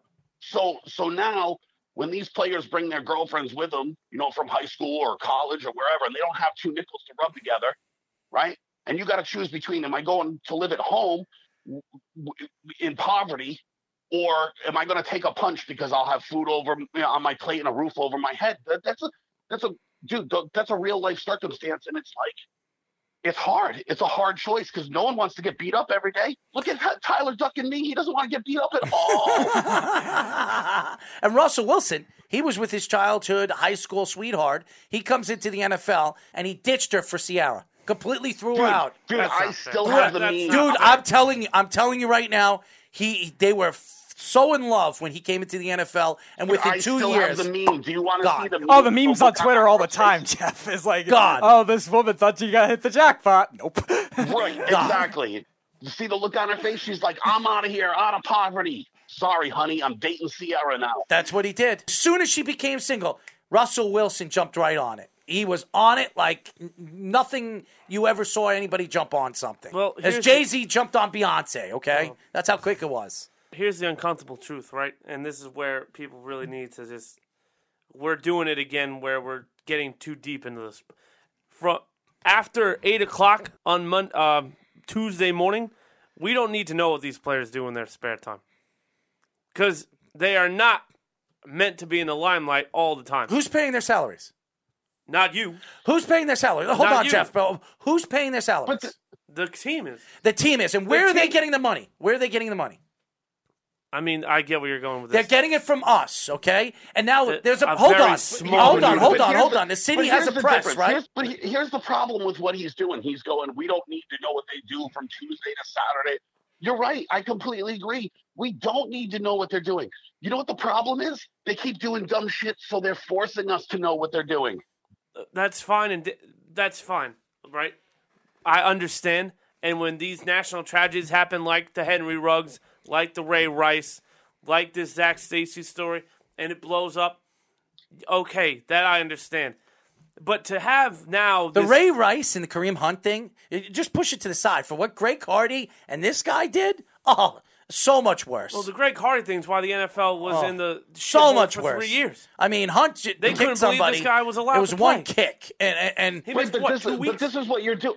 But you're pretending Mm. that we're following around these players, waiting for them to screw up, which is not what anybody I'm not is really pretending doing. we're doing that. What I'm telling you is, you want the league to say, "Hey, we're going to set up this foundation. So if you're a battered wife, you can come here and tell us." Okay, so if I do that, I'm throwing my marriage out the window. I'm throwing my husband's paycheck out the window, and that's not going to cause more divide at home. It's going to make it worse. Also- I understand your point. not- the NFL, it will. If you think that somebody's beating their wife and then they go against their will to a, if somebody showed up at your job and said, "Yeah, he abuses me," and you got fired, you think you're not going home and get your ass kicked again? You're out of your mind. You're going to make it the- but worse. I'm not saying the NFL shouldn't do anything, but they what there is no right thing for them to do. This guy is not employed by the league, so he can't be fined or fired. This guy is not getting any type of royalty deals that I know of, so he's not getting paid by them. He's not in the league. The league doesn't have to address this at all. To be honest with you, I think it's best for the NFL to kind of not bring it up at all. They've had enough go wrong this year. They don't need this. Yeah, well, Don't- then there should be some anonymous hotline that they can call and throw. Sure, tip that's or fine. They do have that. yeah, what? There is absolutely a national hotline for uh, uh, battered women. No, the NFL should have a hotline. If the NFL does that, why don't they just make it national news? That guy goes to jail. It is. The team- It is national news. but if it's anonymous, it's not. Anonymous Li- means listen, I'm calling you. You are in the Joe limelight. Schmo. You are making millions and millions of dollars. Expect your name to be out there in the limelight. That's just the way it works, I buddy. agree with you. I'm not saying that they That's should just be the way allowed it to works. beat their wives, but there is a as Jeff said, there's more that goes into this than just It's he shows money. up on Sunday and leaves. It's called money, and, and and that's what it is. It's all about money. These guys are playing. It's not just about money. Oh, absolutely. It's is. not just the about world money. is all Stop. about money, man. It is That's all fine. about money, and That's right fine. now, and You right think- now, the league is all about money. You think that somebody look at Todd Heap? You think that Todd Heap was okay when he accidentally ran over his daughter in the driveway? Uh, there's kids involved. That- there's, that has other nothing to do- involved. that has nothing it to do with this. because No, you it don't doesn't. know You're comparing what apples to go into Pokemon things. When you pry into personal lives, you open up a bunch of doors you don't know or you don't need to know. Do you know what you're saying? I when do you're, know. When you're making millions and millions of dollars, you're going to be the centerfold stage, whatever you want to call it, when it comes to everything that's going on. player in the league. I, I don't have to. okay, but you do. I don't have to. They're No, multimillionaires. If you're telling me I don't a give lot a of offensive linemen are multimillionaires, I bet you can't name half of them. Uh, first of all, if you make if you make the side, what do they call that uh, when you don't make the team? You're the practice, Practice squad. Practice squad. Do you know how much a practice squad player makes every single? Probably week? half a million. Not as much as you think. No, no, I, I know. I know how much the Jets are paying the practice squad. Some of their guys, Go- Uh, between eight and ten thousand dollars a week. That's, still- first of all, that's that's, in rare money. cases. Most of them are making two grand. But whatever, eight to ten thousand a week that I know of the Jets. There, there's there's no because there's also a cap for the there's also a cap for the practice squad. Yes, but it, all in all, uh, there are guys that are making over hundred thousand dollars a year just playing a practice squad, just practicing. They, they- certainly, Mm-hmm. certainly, no Okay. no doubt. That's still not like a solve for the issue, right? No, there's no solving this issue except what we were talking about. The NFL has to bring these battered women to center to, to the center stage and have them do something or have them get involved somewhere where it brings these players down. And you can shake your head all you want It's when you're making. NFL. Yes, it is the No, it's NFL's problem. If you work at a job, right, Right. and you commit you commit any kind of battery or assault to a woman, I'm going what- to jail. Uh, you're going to jail I'm and you're going to getting jail. fired, right? Yeah. you're getting fired. Right. Okay. Absolutely. Okay. So and so will they. they're doing stuff They outside don't the NFL. They necessarily get fired in the NFL though. No, they can't because they're under contract unless they decide to suspend The suspend the contract, contract. first of all, it's not Greg because Hardy, they're under contract because the with contracts all have morality clauses in them, and they can they can cut them anytime they want for something like that Yes. and cancel the contract. So the contract's not the issue. The issue is going to be, and I realize people hate this. The issue is how good are you? What are mm-hmm. you worth to us? Mm-hmm. Because if I can rehab your image and make money off of you, I'm going to stick with you, and we're going to go through a 12 step program, and you'll be back in the league and no problem, right? Because, but if you're not that great, and this is the Ray Rice issue, right? Because Ray Rice, when this whole when his whole thing happened, He was done. he was at the end. He was at the end of his career. So throwing him into the gutter was no problem for the NFL because the Ravens were like, ah, whatever. We were only going to get one more season out of them anyways. Who cares, right? Where some of these other guys, when they do things, they try because they, Dallas tried with Greg Hardy, didn't they? How many times did he go through this whole thing before they were like, shit, now we have to cut you? Two. because Greg Hardy at the point was was one of the best pass rushers in the league. So they tried to you know keep him out of trouble and whatever, and he kept doing it and kept doing it. So that's going to be the deciding factor: is how good are you? Ah, It's going to be very interesting. I think the NFL definitely needs to look into this. This video definitely makes me sick to my stomach. And and listen, if they're a part of your organization, they're the faces of your organization. Why is Kareem Hunt still allowed to play? Because mm-hmm. he was young and he was worth something. Mm-hmm. So they threw it aside, mm-hmm. right? Guys that have the potential of being really good, they're sticking with you. That's just what it is. Mm. Like that answer or not, that's the reality, right? Mm. I would uh, I would agree with you, Jeff. It's it's crazy and uh, I hate to even say this out loud because it's going to make me look like a jerk. But that girl doesn't die. You don't think the Raiders are sticking with Henry Ruggs? oh, absolutely. Absolutely. They keep him. They hold on to him because he's too valuable. Now you know that he's going to go to jail. He's seeing jail time, so his career is Donté Stall Donté Stallworth hit a guy drunk and killed him. Guess what? Middle of his career. Come on back, Donté. We'll get you a driver. Mm-hmm. I think it was the Patriots, right? Yeah, well, uh, no, because he he did end up with the Mm. Patriots, but it was like the Redskins at the time. I, I think he was with the Eagles. I think he was with the Eagles, Eagles, maybe. yeah. Okay, he was with one of those two or something, and then Because he was also with the Put- Saints later. I know that. I know he went to the New England Patriots. I know he that. did end up with New England. Yeah. But I think he. But you're right. I think he was with Philly at the time. I do know that. like like let's like let's be honest about this whole thing, right? Aaron Hernandez, Mm-hmm. middle of his career, just signed a huge contract.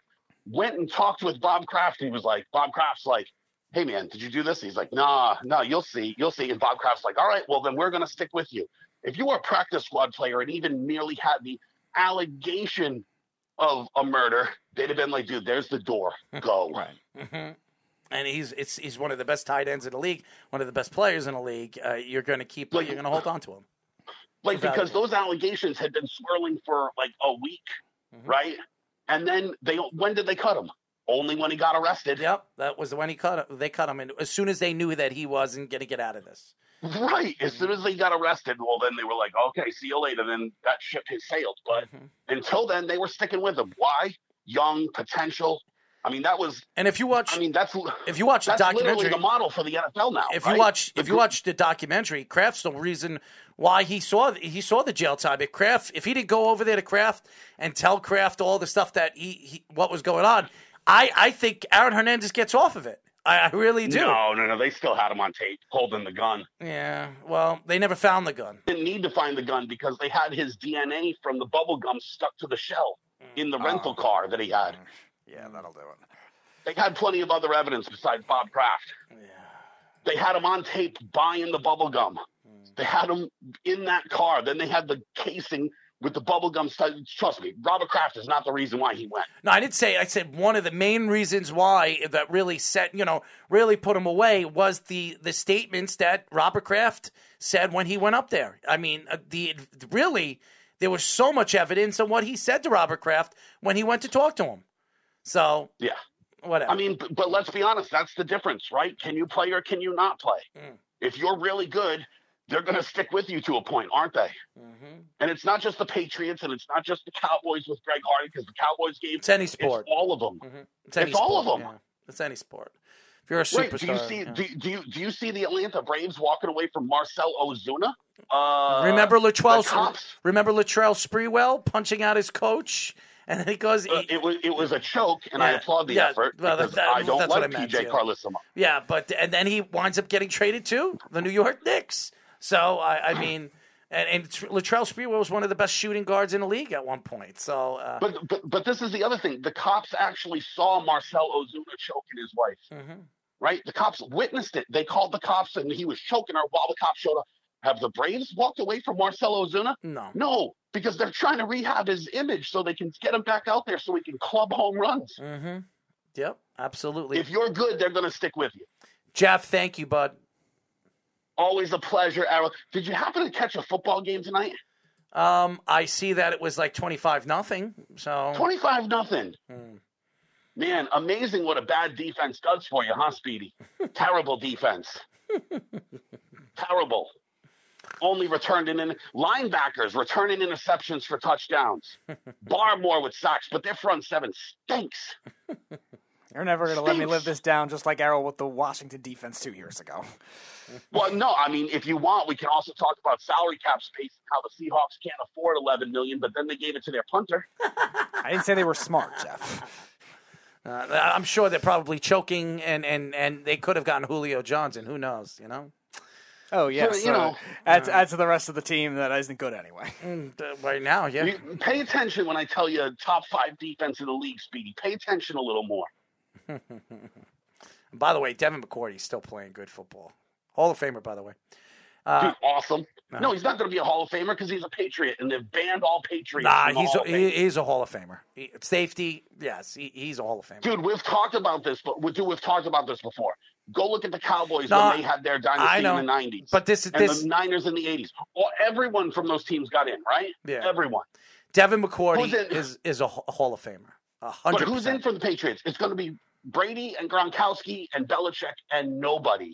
When they've had a ton of good players, like you say, Wilfork. They probably won't give Wilfork his due. They probably won't give McCourty his due. Yeah, I think McCourty's Teddy- a Hall of Famer. yeah. Nose Teddy tackles have a hard time at that anyway. I mean, McCourty's Ted been one of the best Johnson, safeties in the Teddy league Bruschi. for a very long time. So Dont'a Hightower, by the way. How long has Dont'a Hightower been great? he's great, but I think McCourty's been great longer. I think McCourty's special, and I, I don't. I don't know, man. They might have come in close to the same Ty time. Two years apart. By the way, Ty Law went to the Hall of Fame. So Right, but it's one guy here, one guy there. Yeah. There's a whole lot more great. Dude, Ted Johnson, Teddy Bruschi. No, dude, I say Right. it all. The pa- the Patriots should have more Hall of Famers, absolutely. But and, I, I, and I get it. I Devin get it. Maybe McCourty you can say he was a Hall of Famer just from the Chargers. Rodney Harrison Mm-hmm. isn't even in. Mm, No, I'm surprised about that. But I, I believe Devin McCourty is going to get his opportunity. I think he's one of the best safeties of our era. I, I think he's There's a bias against the Patriots. Don't you see it? Well, just like there's a bias against the Yankees winning champ, uh, winning MVPs and stuff like that. I say that all the time. So maybe you're right. Maybe you're right. There's a clear bias.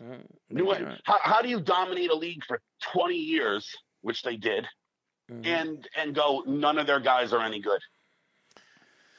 Uh, well, that's the NFL. They always think it's a system, but I think it's a lot to do with the players that fit the, the, same system. way they suspended Tom Brady for nothing. Mm. For nothing. They had nothing on him. They tried, but they had nothing. And they still suspended him. There's a bias, Errol. You should do a whole show on Patriots bias. you could be the king of Patriots bias. Yeah, so then he'll, then and then uh, then you'll probably comment about the uh, the cut on Tom Brady's arm again. Oh yeah, the cut on Tom Brady's hand was made up. It wasn't real. You know, it's so funny. Speedy brings up a lot of things that I say, but there's a lot of dumb, stupid things that he has said. And I said I was wrong about the Patriots Yeah, defense. uh, that- not just that. You you say a lot of dumb, stupid things, and I want to hold it. You want me to bring up all the dumb things that you have said? You know I what's- could you know I what's could have a list of it. A list. You I know know my own dude? list. I could stamp it to you the know wall. what's great about the whole thing, Speedy, and this is why I have a real appreciation for you, because you know that this one thing, you know, this conspiracy theory that he had drives him bananas. So you literally just brought it out to get a rise out of him, and I respect it. I really respect Good, it good for you. because he right. goes bananas anytime you mention it. Thank Any- you. Anytime anyone mentions it, Because it's not true. Anyways, because uh, he knows how because he knows how dumb it sounds now. Goodbye, Jeff. Thank you. That was Jeff. How wonderful. Um.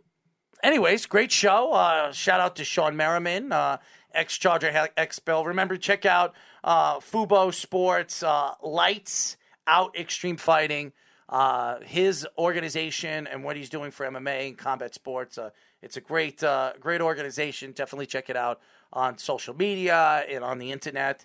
Uh, thank you to Lakers, uh, Lakers Nation senior writer and podcast host Trevor Lane.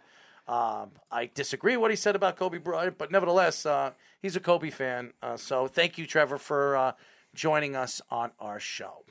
Uh, Jeff, for joining us, and all the fans that listen to us every single week. We'll be back next week. Listen to the Weekend Crunch. Will we be back next week? We'll be yeah well, on yeah, Tuesday. I think on Tuesday. we're going to have one show for the holidays. So we are going to have a show. It's just not going to be on Wednesday and Thursday because of uh, Thanksgiving, but we will have one show next week. I'm shooting towards thir- Tuesday. It might be Monday. So I, I got to just figure it out. We'll figure it out. Uh, but I'll figure it out by Friday and we'll post it up on our social media so you guys can check it out. No matter what, we will have a show next week. Make it our uh, Thanksgiving picks and all that other stuff. So definitely stay tuned for that. Um, listen to the Weekend Crunch every Friday. Uh, sorry, every Saturday from 7 p.m. to 9 p.m. Do is there an Islander game Yes, tonight? this week there is. So uh, we will be going on at probably around 10:30 after the press coverage. Um, so definitely check that out. All you got to do to check it out if you're not here on Long Island, uh, if you are 103.9 FM, if you're not, uh, LI uh, LI News Radio, uh, you can go over there to their website. Also, you can go to iHeartRadio or TuneIn Radio or any of those radio stations to check us out on LI News Radio. Okay, that's it. That's our picks. Thank you. Uh, we'll be back next week. Good night, everybody. It's the Worldwide Sports Radio Network. Radio Network.